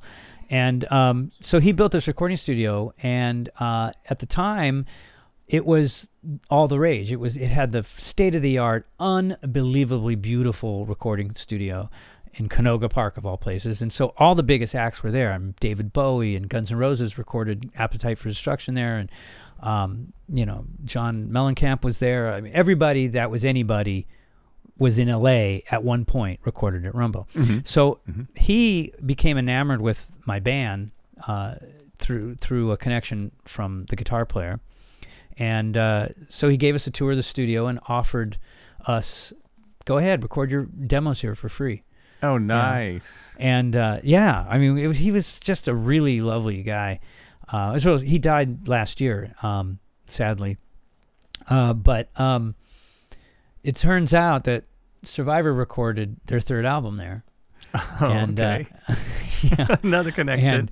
and and around the same time period that I was working around the other artists to use the studio. So you know, it's like I told them. I said I could have been coming out the front door while you were coming in. I- Right. we- I, wouldn't have known, you know. And so, i- i- plus, uh, I was in rehearsal with them when I first met them, and uh, you know, I was playing a part. It was a Wurlitzer part Mhm. on one of their songs, and uh, Frankie goes, "You know who played that part on that record?" I'm like, "No." He goes, "Daryl Dragon." He played on a ton of oh, their records. nice. Yeah, Wow. he, and so there's just all these little weird connections. Right. But that that uh, that studio um, has fond memories for me. You know, uh, it's just a really cool piece of history. Yeah, it's the same And with A and M Studios, um, which I Yeah. is that that's Yeah. gone now, right? I don't know Is the what's in the. studio There's a building there? there. There's but a I don't- building I don't there. think. Yeah, there's no recording studio. You know what's interesting? You go up two blocks and over, and Capitol Records is still there, and the old Capitol Records recording studio is still in full force. Oh, that's awesome. That's good to hear because it was so Yeah. sad that A and M. I mean, I knew the, a lot of engineers there, and we could go in after hours. The the um, the up and coming engineers, you know, the people that were learning the biz, could go in there and record. So we were able to go in uh, with a band I was in at the time and um, recorded A and M Studios, which was just uh, I know. amazing. It- You know, what an amazing yeah, studio. It, it, it's got to be like the LA equivalent of Abbey Road. you know? yeah, yeah, well, right. Yeah. It was definitely that. I mean, they they because they um, Herb Alpert really knew his stuff, you know, and he Yeah, yeah. it was he, he's the one was- that built that, so he wanted it to be the best, and yeah, Yeah. nice. Well, I have a lot of memories of of that of, of that era, and you know, grew, I grew up in the '80s, hmm you know, and during the whole Sunset Strip thing, and and all my bands playing at you know Madame Wong's and Oh yeah, and uh, the Played. China Club. yeah, Uh, yeah. Have you really? yeah. Oh, it's so cool. Uh, so remember the elevator you would take up to Yes. to the it's a it was a Chinese restaurant or some Uh-huh. crazy place. It was disgusting. and there was some you know, other I- club down in Santa Monica that was two stories, and you'd play upstairs Oh, or downstairs. Uh, yeah, uh, Uh, Club Lingerie. yeah, Oh, yeah, that's oh, it. Well, Was Club? Lingerie was on Club was on Lingerie was on Hollywood. Hollywood, and wasn't that Yeah. owned by a Fagan brother? No, Fagan was owned by uh, uh, Coconut Teaser was owned by Fagan. Coconut Teaser, that's what I'm Len thinking Fagan. of. Len Fagan, who Coconut passed Teaser. away this year. Yes. Oh, he he did. died. oh, that's yeah, bad. I knew him really well. He booked my bands constantly. Oh, did he? The Coconut Teaser. We Yeah. well, he would book anyone. It was great. I played there a lot. Uh, Yeah. You know. Do you remember FM Station? Oh yeah. Oh yeah. Oh my God, filthy McNasty. He died too. not Did he too long really? ago. Yeah. Oh. I mean, he was. Well, you got to remember, we, you we were- and me, we were probably 25, Right. and he was, you know, 60. yeah. 50? Yeah. You know, and that was People 40 get years old. ago. Yeah. I mean, even is Sean that what Connery happens? Because died. I haven't aged. Well, yeah. Other people. Sean Connery, yeah, that's that that hurt, man. My favorite movie is, uh, you know, Hunt for Red October. That's an And, uh, awesome one. That was a sc- I just- that I movie just is miss Sean scary. Connery. Yeah. Scary Yeah. movie. Just a really great movie. Yeah. Um, but I didn't mean to change the subject because I, I, I really, uh, I really have a soft spot for L.A. in in the uh, the I would say the late '80s. hmm You know, um, just all those places. I mean, I, I just you know, I Well- you know, c- It's interesting you mentioned that because I was curious. You know, I've all I hear I hear rumors about LA these days, and I kind of wanted to ask you because you're still living there. Is Yeah. it is it a are you feeling like maybe I should move on from there, or are other people you know feeling that way? I mean, Funny you should ask. oh really? Yeah. My wife and I have had this discussion about 8 billion times. We're trying to figure out if we leave, because if we leave LA, I mean, we're, you know, obviously home prices and, you know, here are just, the, pro- the cost for property here is just not even, doesn't make any sense. it's still nuts. You know, in other words, Yeah, still you- I mean, if you want to live in any you know decent area, like say you want to live in Santa Monica, not far from the beach, a million dollars will buy you an outhouse with a door, mm, maybe Yeah. a door. You might get the door. I'm not sure they throw that in, and and you know 900 grand for for seriously a, a, hot plate in a, in a bathroom in a studio. You know that's it. So uh, we're out in the the burbs. You know, I live in uh, the Santa Clarita Valley, which is north of uh, the San Fernando Valley. we lived in Mission so- Hills. Yeah, Last know, last last place I lived and- there, Yeah, yeah, Mission Hills. So, yeah, yeah. Mission Hills. Yeah, and uh, but the point is, is that the property here is starting to skyrocket. So we're trying to decide, you know, where could we go? I mean, if if I'm touring, it doesn't matter where I live. You know, um, and and if I'm doing more soundtrack work and stuff, it I, you know, my studio goes with me. It's it's not a big deal. Right. But I, Right. I, I'm still attached to a lot of a big music community that um, that's become kind of essential in my in in sort of my everyday, you know, working world. And uh, you know, I know I know t- dozens and dozens of great musicians that I that I you know f- you know con- constantly work with or I'm in bands with or do other things with. And I'm I'm afraid I'm I'm a little nervous about you know if I left where would I go? You know w- where to go? I mean we thought about uh, Oregon. Mhm. um but you know the, to answer your question yeah I mean I'm not sure you know I'm not sure I want to be that far from from a body of water. You know I I like being only an hour from the beach. I'm an hour from and- the beach. Well, that's true, and and it's, there you go. As a matter of fact. so, yeah, you are actually.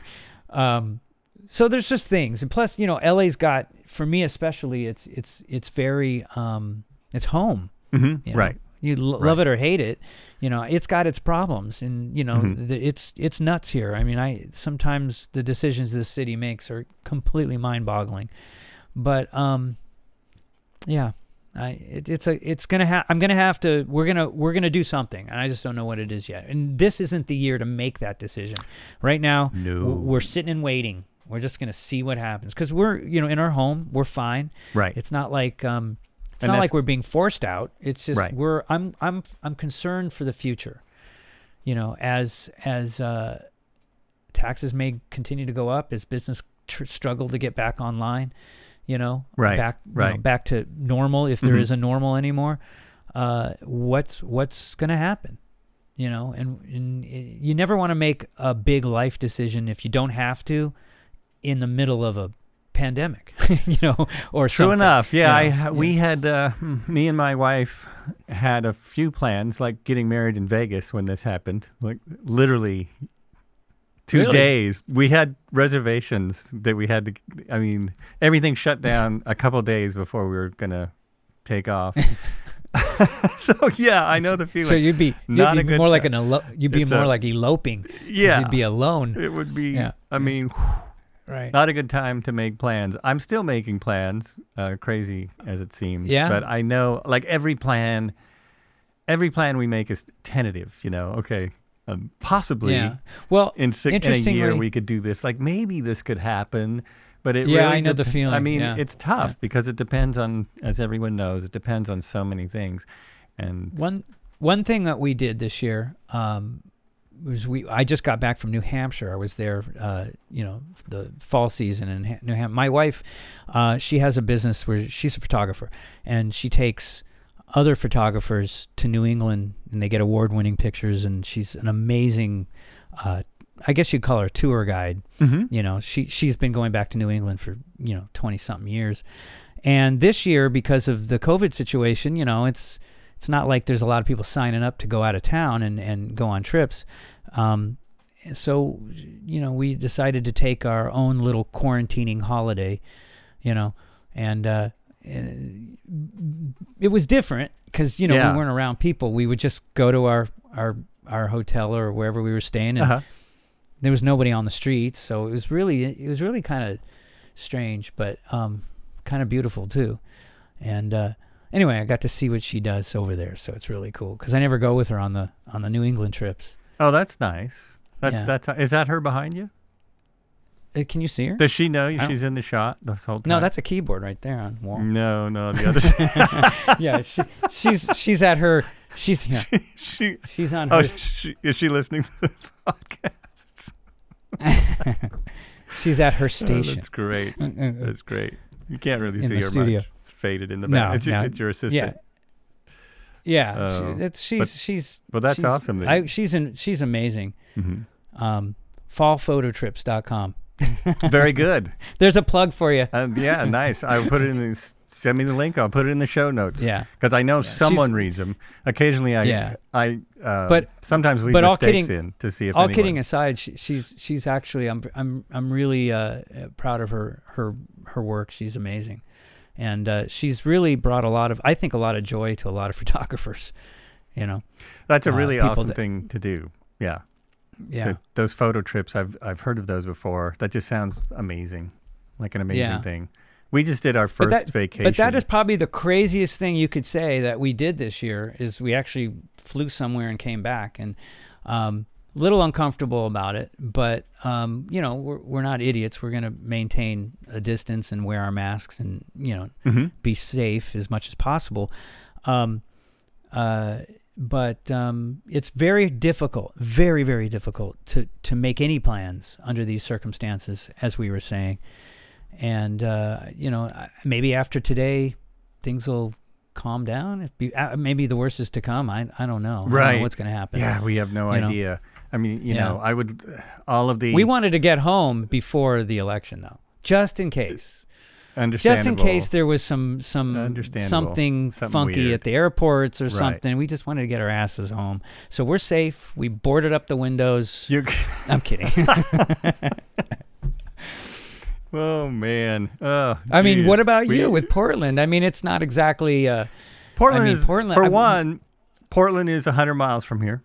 that's true. For two, Yeah. three, four, and five, most of what's happening in Portland is being blown out of the like really That's what I've blown up. Yeah, really I- blown up. I I, Yeah. I see They're people using who- it as a who have- political- They are using it Yeah. uh, a lot, and if you there's many people I know who are from Portland, and they put maps up to just show you what's going on. They'll put a map up of Portland, and then they'll put a little red line around where this stuff's actually happening. Mhm. It's like a two or three block area downtown, which is like every city. Right. It's like in L.A. if there's a riot. Uh, it- Well, actually, the, the riots here in. LA were, were, were unfortunately. I, I wish I could say. I, I wish I could say that for LA because they were they were all over the place. Oh, okay. they it- were they were in Santa yeah. Clarita. They were in Beverly Hills. They were downtown, and Oh. and we're talking. They were riots. So that's all a, these areas. That's a big difference because there are two two points there, and uh, this is maybe go, taking things too far. Don't listen to me. I'm just a podcaster. But one is ninety percent of the uh, what they started calling riots were peaceful protests, and Right. as happens I in agree, L.A., yeah. I've seen it, witnessed it in L.A. It happens in Portland too. The police basically push for a riot. You know, they push real hard against the people that look aggressive, Mhm. And they get things. yeah, they they, get try to rile them up. They try, They to, rile them up, 'em up. and damned if it don't to, work. to, to, It to make works. uh, I don't know So- if, if that's if that's you know by policy or whatever. So th- I mean, people people have a right to uh, to be angry with the police department. I think know. they do. I think I, I think that.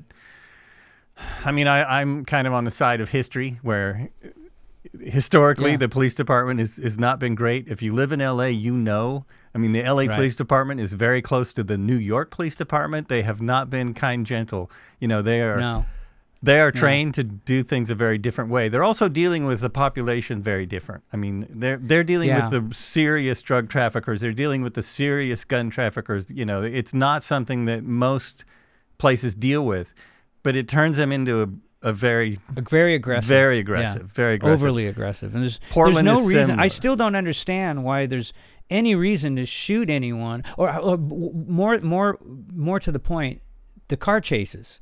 Never understood that. Yeah, and it's you have helicopters. Let them go. now you have drones, and you'll catch them when they're stopped. Yeah. You can follow them with if you- drones or cameras at this point. or that, There is no when you- reason to follow them with a car If you chase anymore. them, if you chase them, they're gonna run, and that's when they're gonna kill people. Yeah. That's when they 'em run into things. It makes some great Wait till news. they stop, Yeah. and then go get them. And then go get them. You know, know, 'em. I, I never understood I that. I, mean- never, I just like, that doesn't make any sense. You've got Yeah. millions of innocent bystanders that you're going to put in jeopardy for one guy that stole something. That or, stole or is, Or something. is, or is trying to, or has got drugs or whatever the hell he's doing. And it's just, I don't know. It, it, it, there's not a lot of logic to some of the things that the police department does. It and makes, I can understand why so many people are, are very, are, are fed up, you know? Yeah. Well, I especially understand it from um, different from uh, different sides of it because you and I Yeah. honestly will be treated much differently by police Absolutely. than a lot of the Yeah. and than a lot of society. And it, so Yeah, it's and I- you know and- it's harder for us to see, but I see it, and especially, I mean, to, to your point, Portland's over 100 miles away, so we're pretty Yeah. safe. Uh, Yeah. And Well, I Eugene just was curious how tried to be like Portland because Eugene always wants to be like Portland, but it was a very small Portland. incident Yeah. and very and it's kind of over. We'll see Yeah. what happens today. Things could. I mean, we do see About- a lot of nuts nutso stuff here um, because the, the the scariest thing about Oregon, and I always knew this, but it was never out, out in the open like this. But there is a lot of, you know, serious. Uh, I'll just call them terrorists. Domestic terrorism is strong Mhm. in Oregon, in all of Oregon, and so that's a little freaky. But um, yeah, yeah, Well, yeah, uh, yeah. I mean, I mean, all through the country, we've had school shootings and and things like that uh, in recent times. So, I mean, you know, it, it- you, the last thing you want to do is give these people a soapbox, you Right. know, uh, you know, to to to you know, to dog whistle to them is ridiculous. It's You know? scary. It's Yeah. it's not been done before. I mean, because This that is- element, this is that, the- that element's always existed. That element's always existed. There's always going to be Right. disgruntled people that think that think Right. this or that. And the last thing you want to do as a responsible person is to, you know, amplify more violence. That just seems The, the craziest ridiculous. thing about Yeah. today, and by the way, it is the November 3rd for anyone listening to this, because it may not be out Yeah. on the 3rd. Uh, that's why we're having this discussion. The craziest thing I've seen is all the news saying, it's a historic day. This is a day of history. Okay, they've never said that on November 3rd before. That's never been said. Yeah, I know. I It's just it's election day. It's, supposed to historic in the sense that it's never been 2020. Well, yeah. Okay. Okay. That's That's the only difference. that's well, and it's been, you know, well, actually, yeah, we've had an election even during a pandemic before. No, I didn't even mean that. I just yeah. meant it's just 2020 and It's it's not 2019. Right. It's not. It, yeah. That's historic. That's historic. Uh, tomorrow will be historic because it's not the third. so, It'll be the fourth, and who knows what'll happen that yeah, day. I don't know. If Maybe- it's, it's messed up. So let me ask you a question. Sure. So you got your drums back there.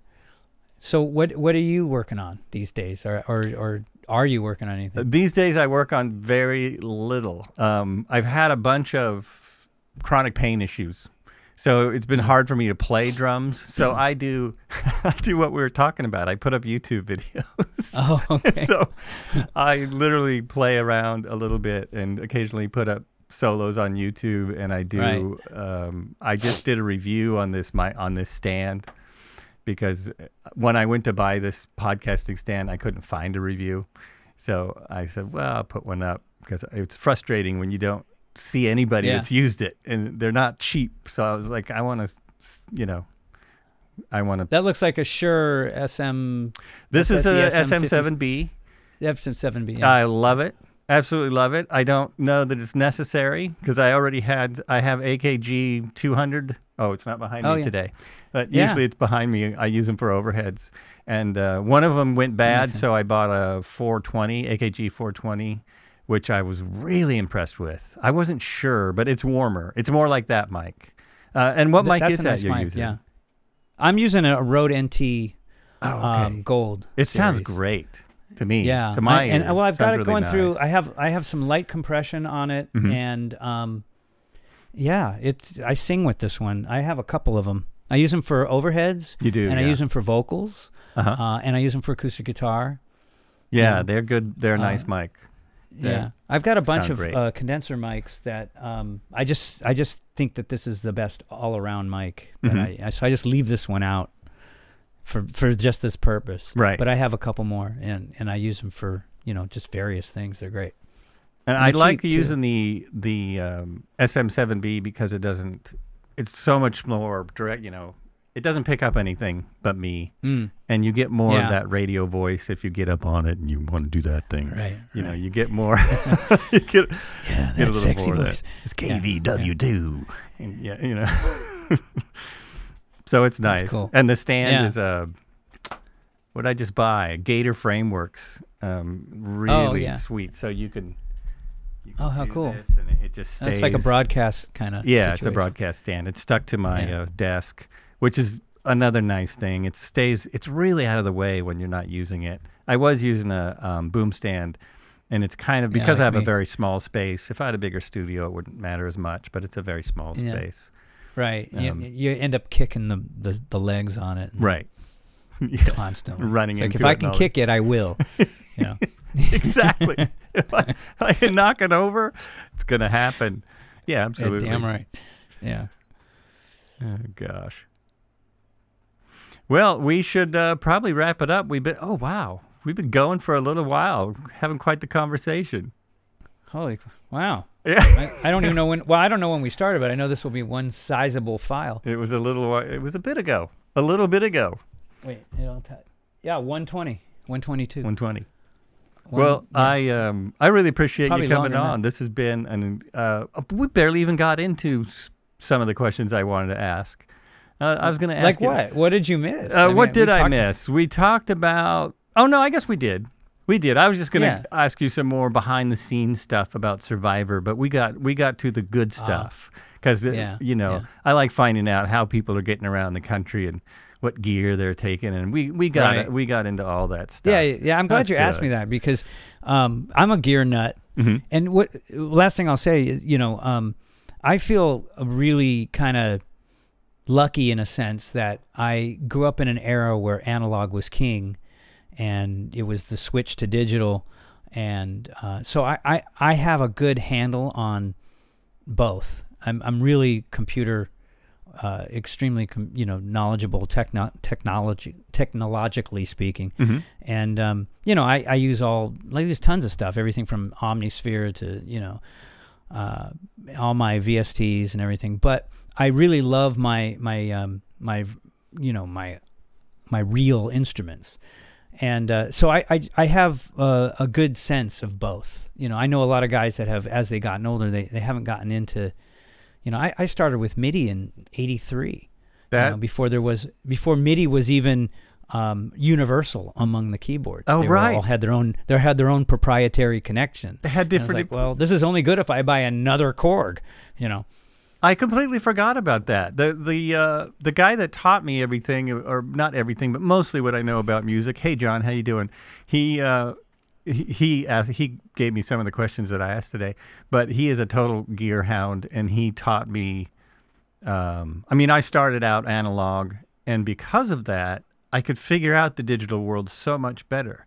Because Right. especially Pro Tools is still Because it's all modeled after it's that. all modeled after a real studio. You know, the board is, is modeled after the a- actual boards back Mm-hmm. in the day, and now I have a digital board. It still uh, looks like. I mean, when you bring up the um, interface, it's still a board, and I'm just so thankful that I know what routing is. And Although I, it is know- calibrated differently. it is. you know. that's true. Z- It's not- zero's not the same as zero on an analog yeah, board. and so- and- is and- annoying.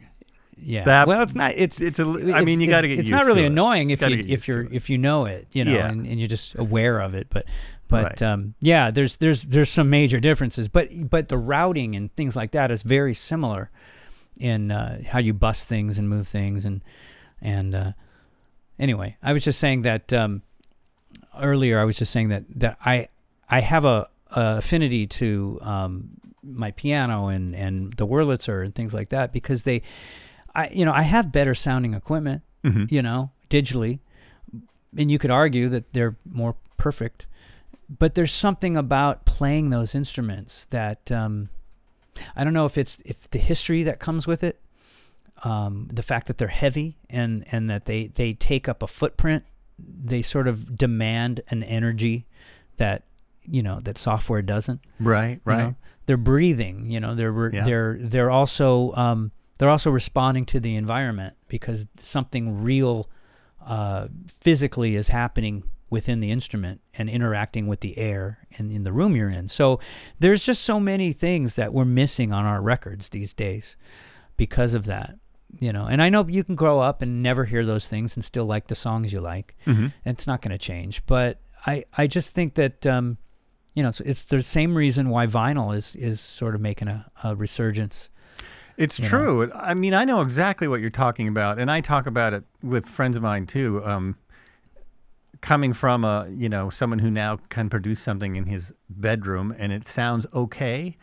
The Mhm. the only way right now, the way I could make this drum set sound better to my to me is put it in a Mhm. studio and put it through a Neve. Yeah, you know, right. Beyond An that, SSL or a Neve. yeah, an SSL or something or, or a handmade board, and you know Right. that's gonna make it sound better. It'll Right. sound better by Or- like or three or well, it'll sound better to Right. you and I, right? Yeah. To you well, and I, Yes and no. I mean, well, no. I mean, we could get we could get really kooky here. I mean, you know, you take it to you know Abbey Stu- Abbey Road Studios and use one of those drum rooms that George Martin used. I mean, some of that, you know, goodly ghosty gooiness is going to end up on that recording. Right, know? right, yeah. That's I what I think. That's I what mean, I the mean. walls, the walls Yeah. hold some kind of vibe, energy, or something. And I don't know. You could argue that it's not just all bullshit, but but there is something to that. I think. I Mhm. think that um, structures and things that are because you're dealing with uh, you're dealing with the physical environment. You're not dealing with a represented environment. Oh, a hundred, In- yeah. Because even because You know I mean? I've brought drums. I recorded drums in a studio here, like the best studio in town. That's that's done, you know, some famous recordings. Uh, and I brought them in here and and then piled stuff on top of it. And to me, those drums just they because well because it's an acoustic room. The room is tuned acoustically. It sounds so Yeah. much better, but it's Yeah. still. I think I'm the one that notices the most. You know, because I've recorded dozens of tracks in, in here for other people. I, I've you know I've recorded tons of uh, mastered done mastering in here, or parts of mastering and recorded and mixed, and um, you know I you know ne- who's who's who's crazy about this is uh, Frankie Sullivan. We we had long t- conversations about how they recorded, uh, you know, um, "Can't Hold Back" and some of these earlier songs, Mhm. uh, some of their big hits. And a lot of times they would walk around the recording studio and find a better room that wasn't a recording room. They recorded uh, a- couple songs in the kitchen of Rumbo Oh, because they great. liked the way because they you know they were they want well at least Frankie I'm not so sure about Jim Peterik but with regard to Frankie he was more a Zeppelin guy Mhm. you know he and he he he was happy just put one microphone and let the band be right. you know? And so there's when you're dealing with uh, a physical environment it's where you are and where you place that is is everything. That's part of your sound. When you're dealing in an in a digital environment what you're doing is you're recording very very homon you know very isolated and then you have to add in your your environment. And that's that's so anti you know it's not intuitive It's not intuitive, and it's a lot harder. I mean, that's what I struggle Yeah. with the most because I, I mean, I can get a decent sound in here. I've got, um, you know, I've got all this uh, stuff around to help, so it's not such a square room. But in order to, I still have to put it digitally, kind of put it in a studio, you know, and and that's what Yeah. takes the most time. right is figuring and you out have to re- what right and you have to sounds good. rely you have to rely on the software engineers to hopefully recreate you know what nature does for us very easily Right. and uh Yeah. you, you know you could argue that you could create something that's never been heard before and that might be an artistic you know piece hmm but if you're if you're going for if you want to hear an instrument, I mean, if you listen to any of those great records, you know, Physical Graffiti or you know some old Stones records, Sticky Fingers, or any of that stuff that was recorded, uh, you're not listening to drums. No. You're listening to the place because Right. the place well, is indel- indelibly glued to that sound. It- Yeah. it is that sound. That's what I love about you know. and you're listening to the performer too, because right. you know right. it doesn't matter where you put them. It doesn't matter what drums are on. No one's going to sound like Charlie Watts. No one's Yeah. going to sound like uh, Bonham, uh, which I Right. still to this day don't understand. Uh, People can play those beats all day long on the same kit. It won't sound like him. That's part of. I mean, that's Right. I think part of the big magic of that one mic. Well, yeah, it was one mic on jo- on on Bonham. It was it was. You know, look at the drummer Yeah. that was being mic'd. They, they put the mic overhead, and that was mic it. on that guy, and Yeah. you know, because I've played that ac the kits like he had the Ludwig Vistalite kits sound Right. terrible. They they Yeah. are not a great sounding kit, but the way he hit sounded amazing. Right. you know, sounded yeah, absolutely yeah, amazing. and and no click.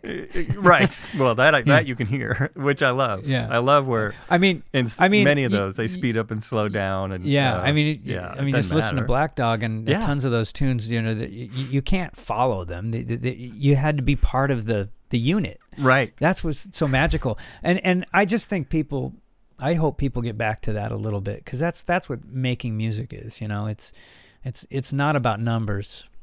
Yeah. know? I mean, I guess it Yeah. can be if you want to redefine it as that. And I, and there's always there's always going to be people trying to push the envelope of you know what the current tools can do today.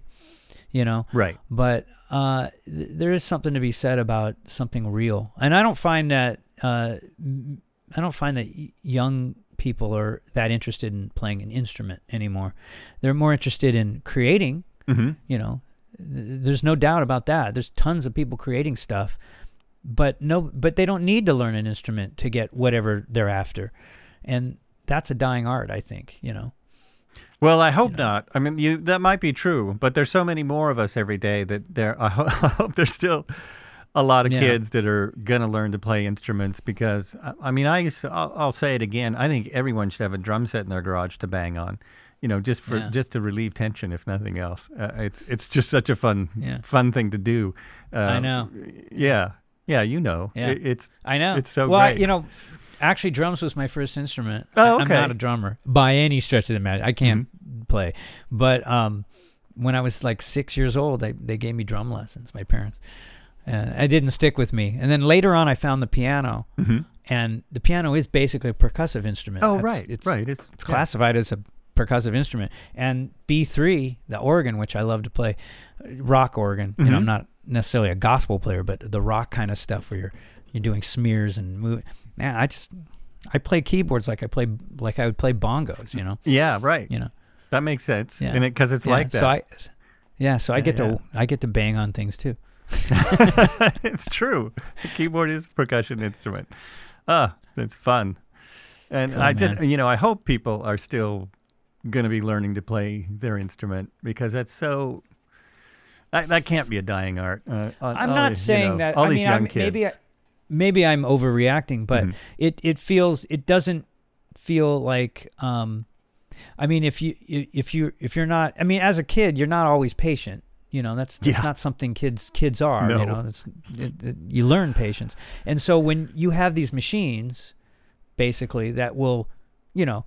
That'll write songs for you. That will put together chord changes for you. That that that will do all kinds of things. There's, you know, you still had to push the buttons, but I don't know. Where does the art end and where does it become somebody else's artwork?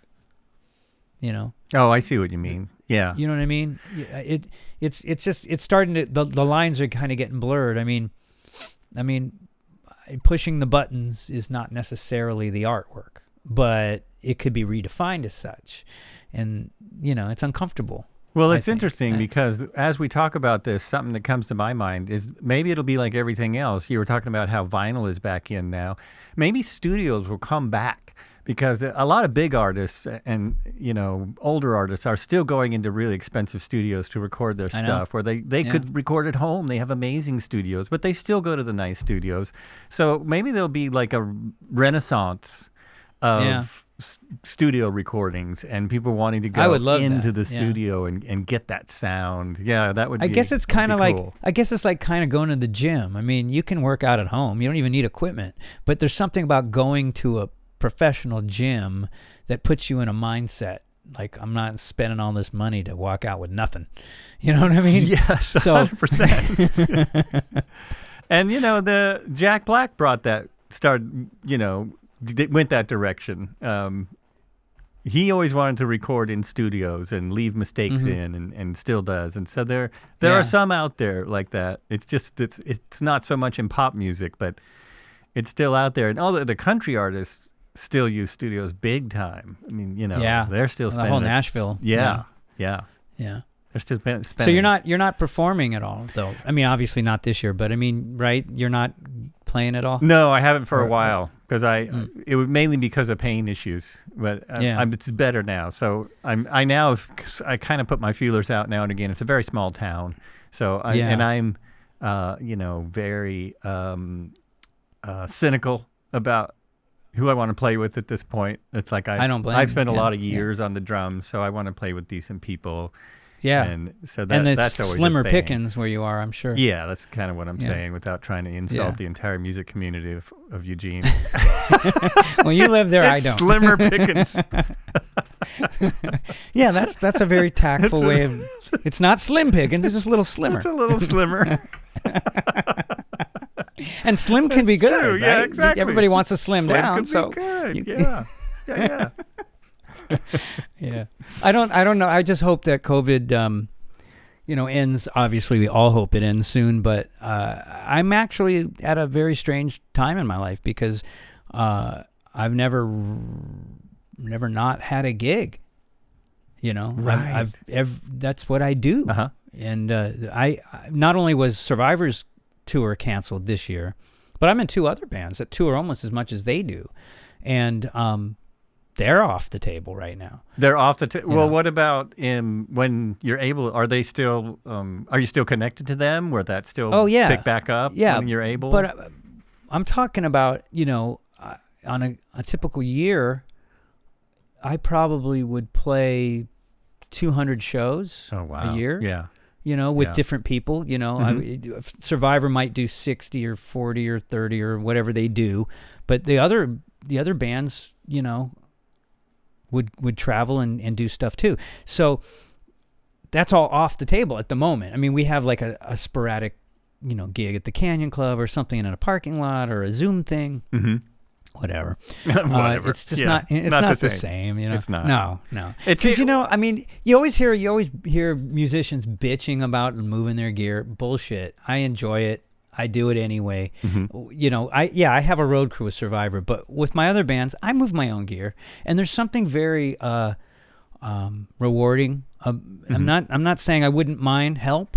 You know, it would be nice to have a couple roadies doing it and have it all set up, especially when you're tired and you're done. But for the most part, you know, um, for some of the bands I play with, my rig's very complex. It's a combination of of of real instruments and digital instruments, and so it's all you know. There's a lot going on, and uh, you know, it gives me a chance to sort of, you know, it's like a race car driver that's working on his own engine.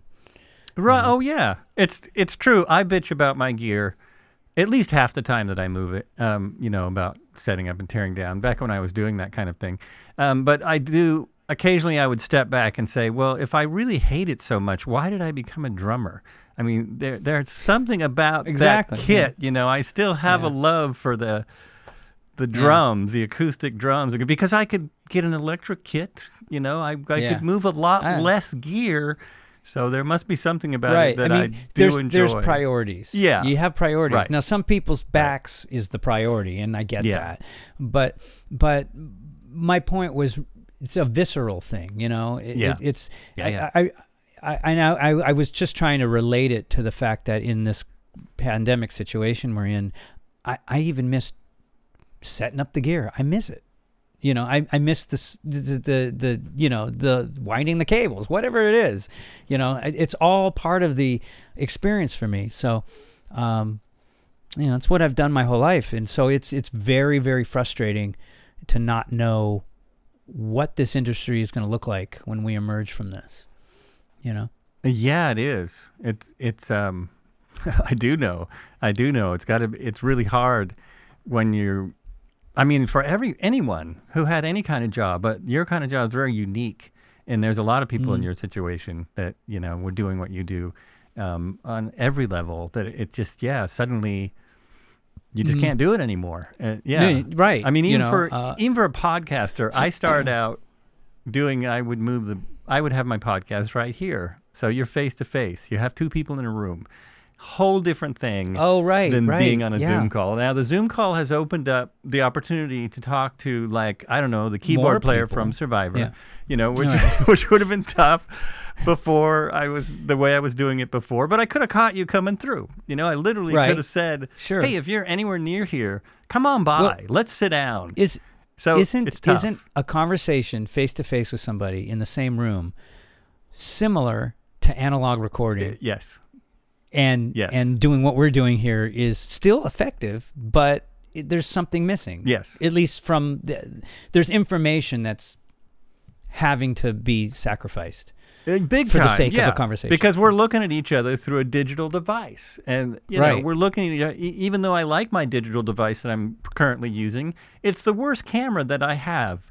But it, it's Yeah, still, right. it, Yeah. it's it's weird, you know. It, it's not Yeah. like sitting across from you and being able to offer you a cup of coffee or a beer or something It's- before we start, and and you know Right. having that. Conversations are just different, and in and in in, a, in an era, in a hopefully a short era, where people are being forced not to, um, really not not not to connect in a physical way. Uh, that's a big part of who we are as human beings. You know, and it's that's that's a big part of how we uh, socialize, how we how we grow, how we evolve, and, and communicate. And um, you're basically, you know, you're you're for you're you're kind of compromising. You have to be compromising for safety, per, you know, reasons, but you don't notice it until you until you take it away, and then all of a sudden it's like. What, what a plastic society this is, you know. We're all feel something's missing. it's you know, everything true. feels like there's this thin veneer of, of fake. You know, right. Yeah, it's it's Yeah. yeah. Very good point. I don't want this to That's be normal. I, yeah. I don't mind if it's a choice every Mhm. once in a while, but to be normal would be. I think. Uh, I think we. It would definitely change us as humans. It won't be the. It's not the new normal. I, I'm. I'm sure of that. I'm sure that the. You know, we will be able to. Um, I, I mean, it, it- worst case scenario, we will make bigger pods.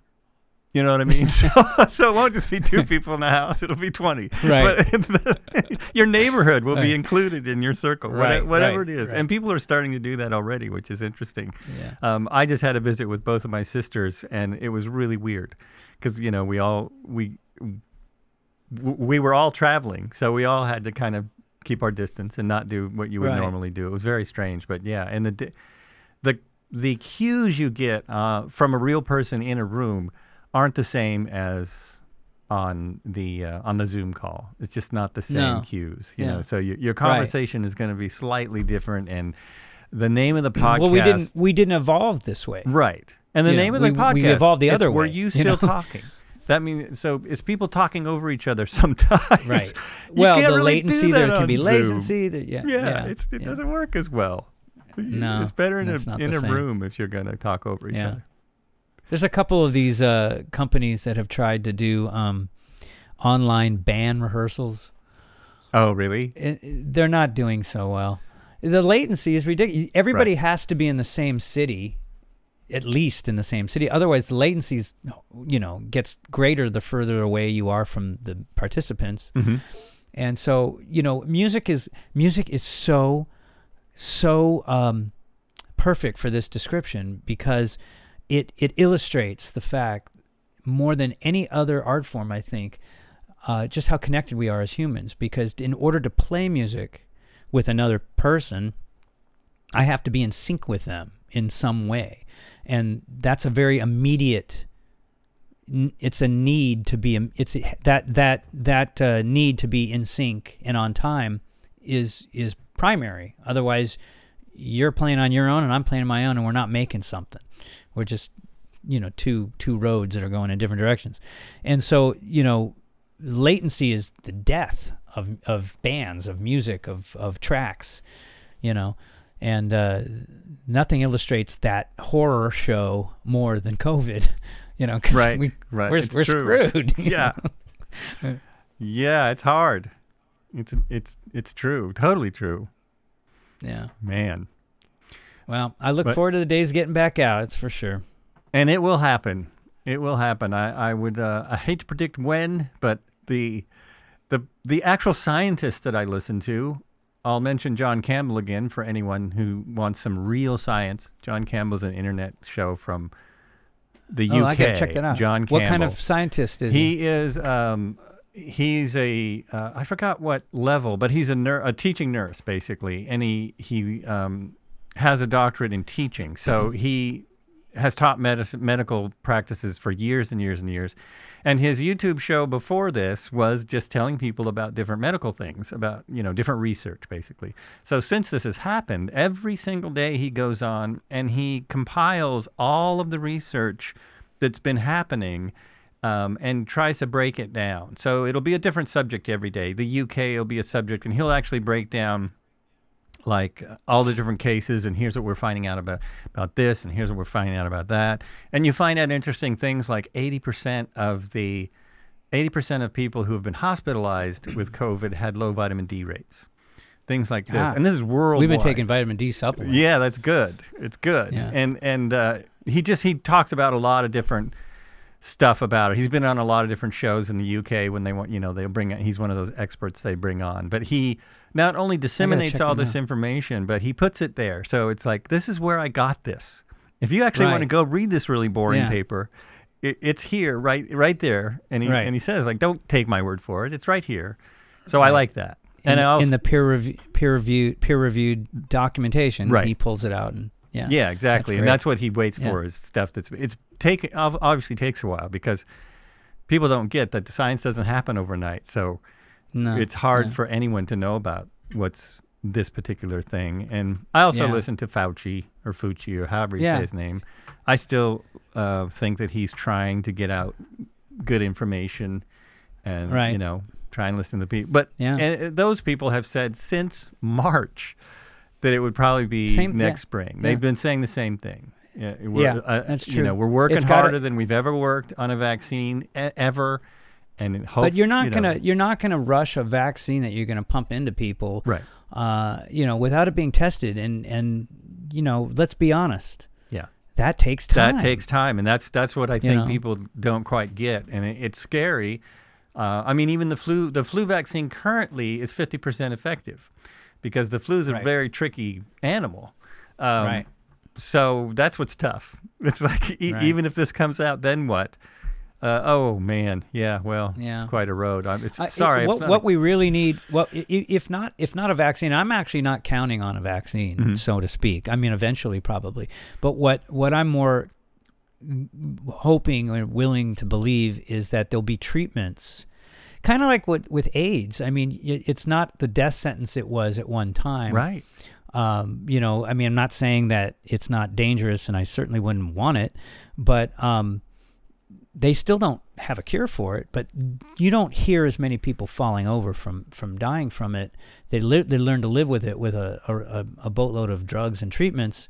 Um, you know, COVID might end up in that in that camp. We don't know. That's a really good point because, um, yeah, AIDS. Your life expectancy with AIDS is a lot, lot, lot, lot longer than it was um, 20 years ago. I mean, it's oh my it's god, extremely it was a death sentence in it the was- 80s. Right, You- it you- was a you're gonna be dead in six months. Yeah, that's it. There was that was nothing. You know. And even in this seven months, COVID has been. Uh, there's been a better life, and there's less people dying from it.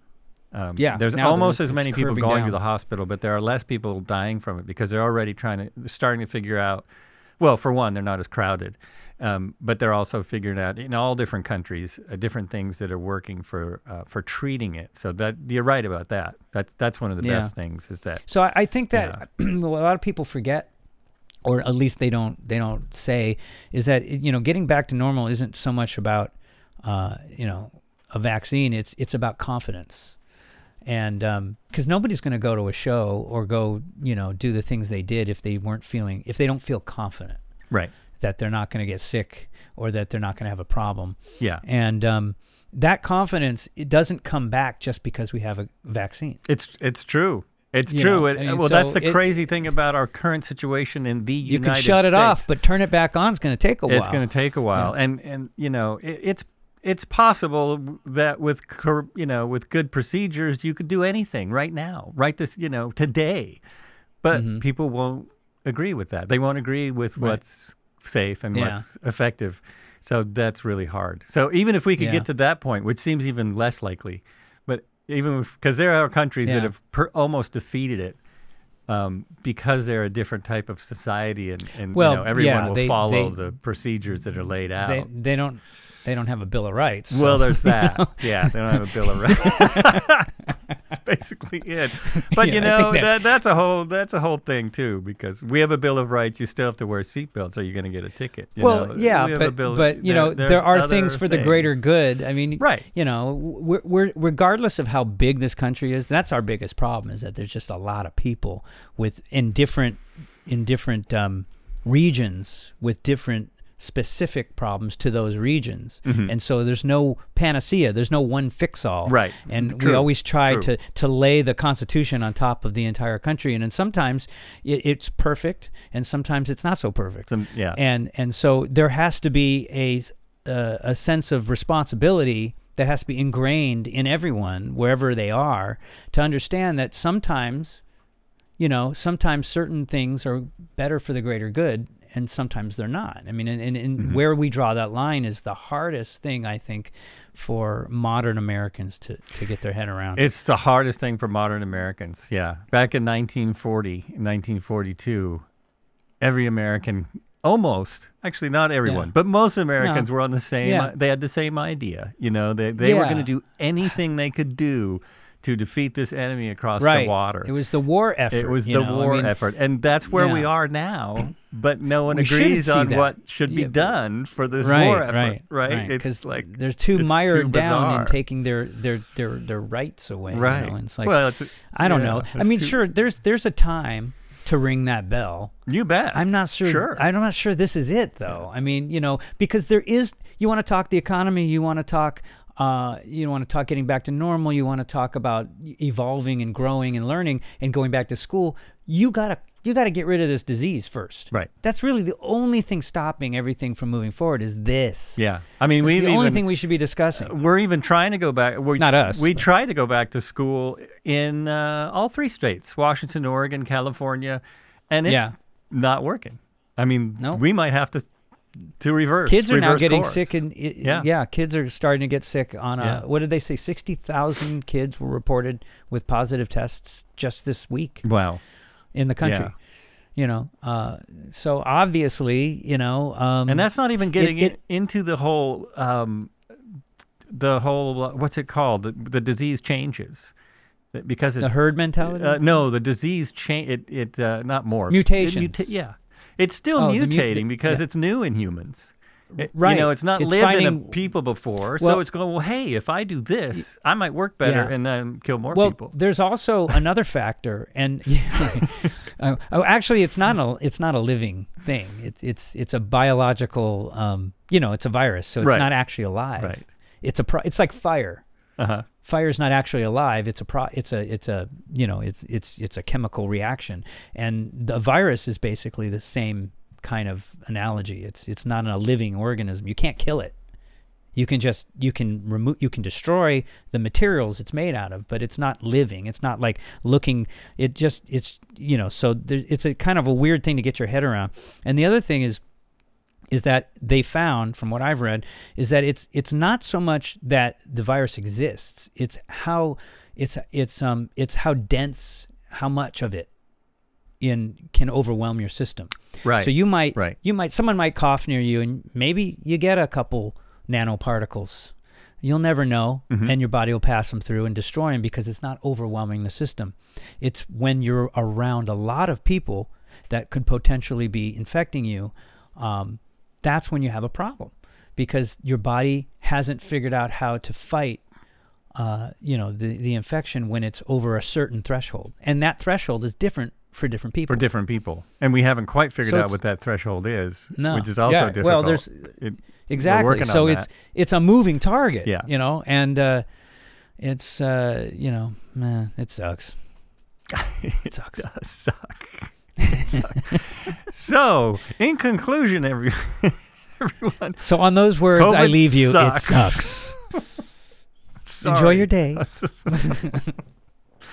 oh man. Okay. Well, let's listen, Jeffrey. This has been a uh, an amazing Jeffrey. Jeff, what do you know about it? Uh, Jeff is fine. Jeffrey, just, you know, This is uh, this has been an amazing conversation. I think I've kept you uh, long enough, just about. Um, I could go on. Oh, I, I enjoyed it, man. You know, Good. I, I had a good time. I mean, Good. I mean, shoot, we could talk about all kinds of, stuff. Yeah, we, um, you know, we could go uh, on a but- time, but but it, but it was a lot of fun. So thank you. thank you. Thanks for being on the show. And uh, you've been listening to. Were you still talking? This is Joel Albrecht, and on the show today, I've had Jeffrey Bryan, who's a composer, producer, sometimes actor from long ago, keyboard player for Survivor. Failed actor. Failed actor. okay. Thanks so much for coming on. Uh, and everyone, be good to each other. And as I am saying these days, be good to yourself. That's it. All right. Awesome. Let me let me stop the. Should I stop this recording? Yeah, You don't sure. need any more.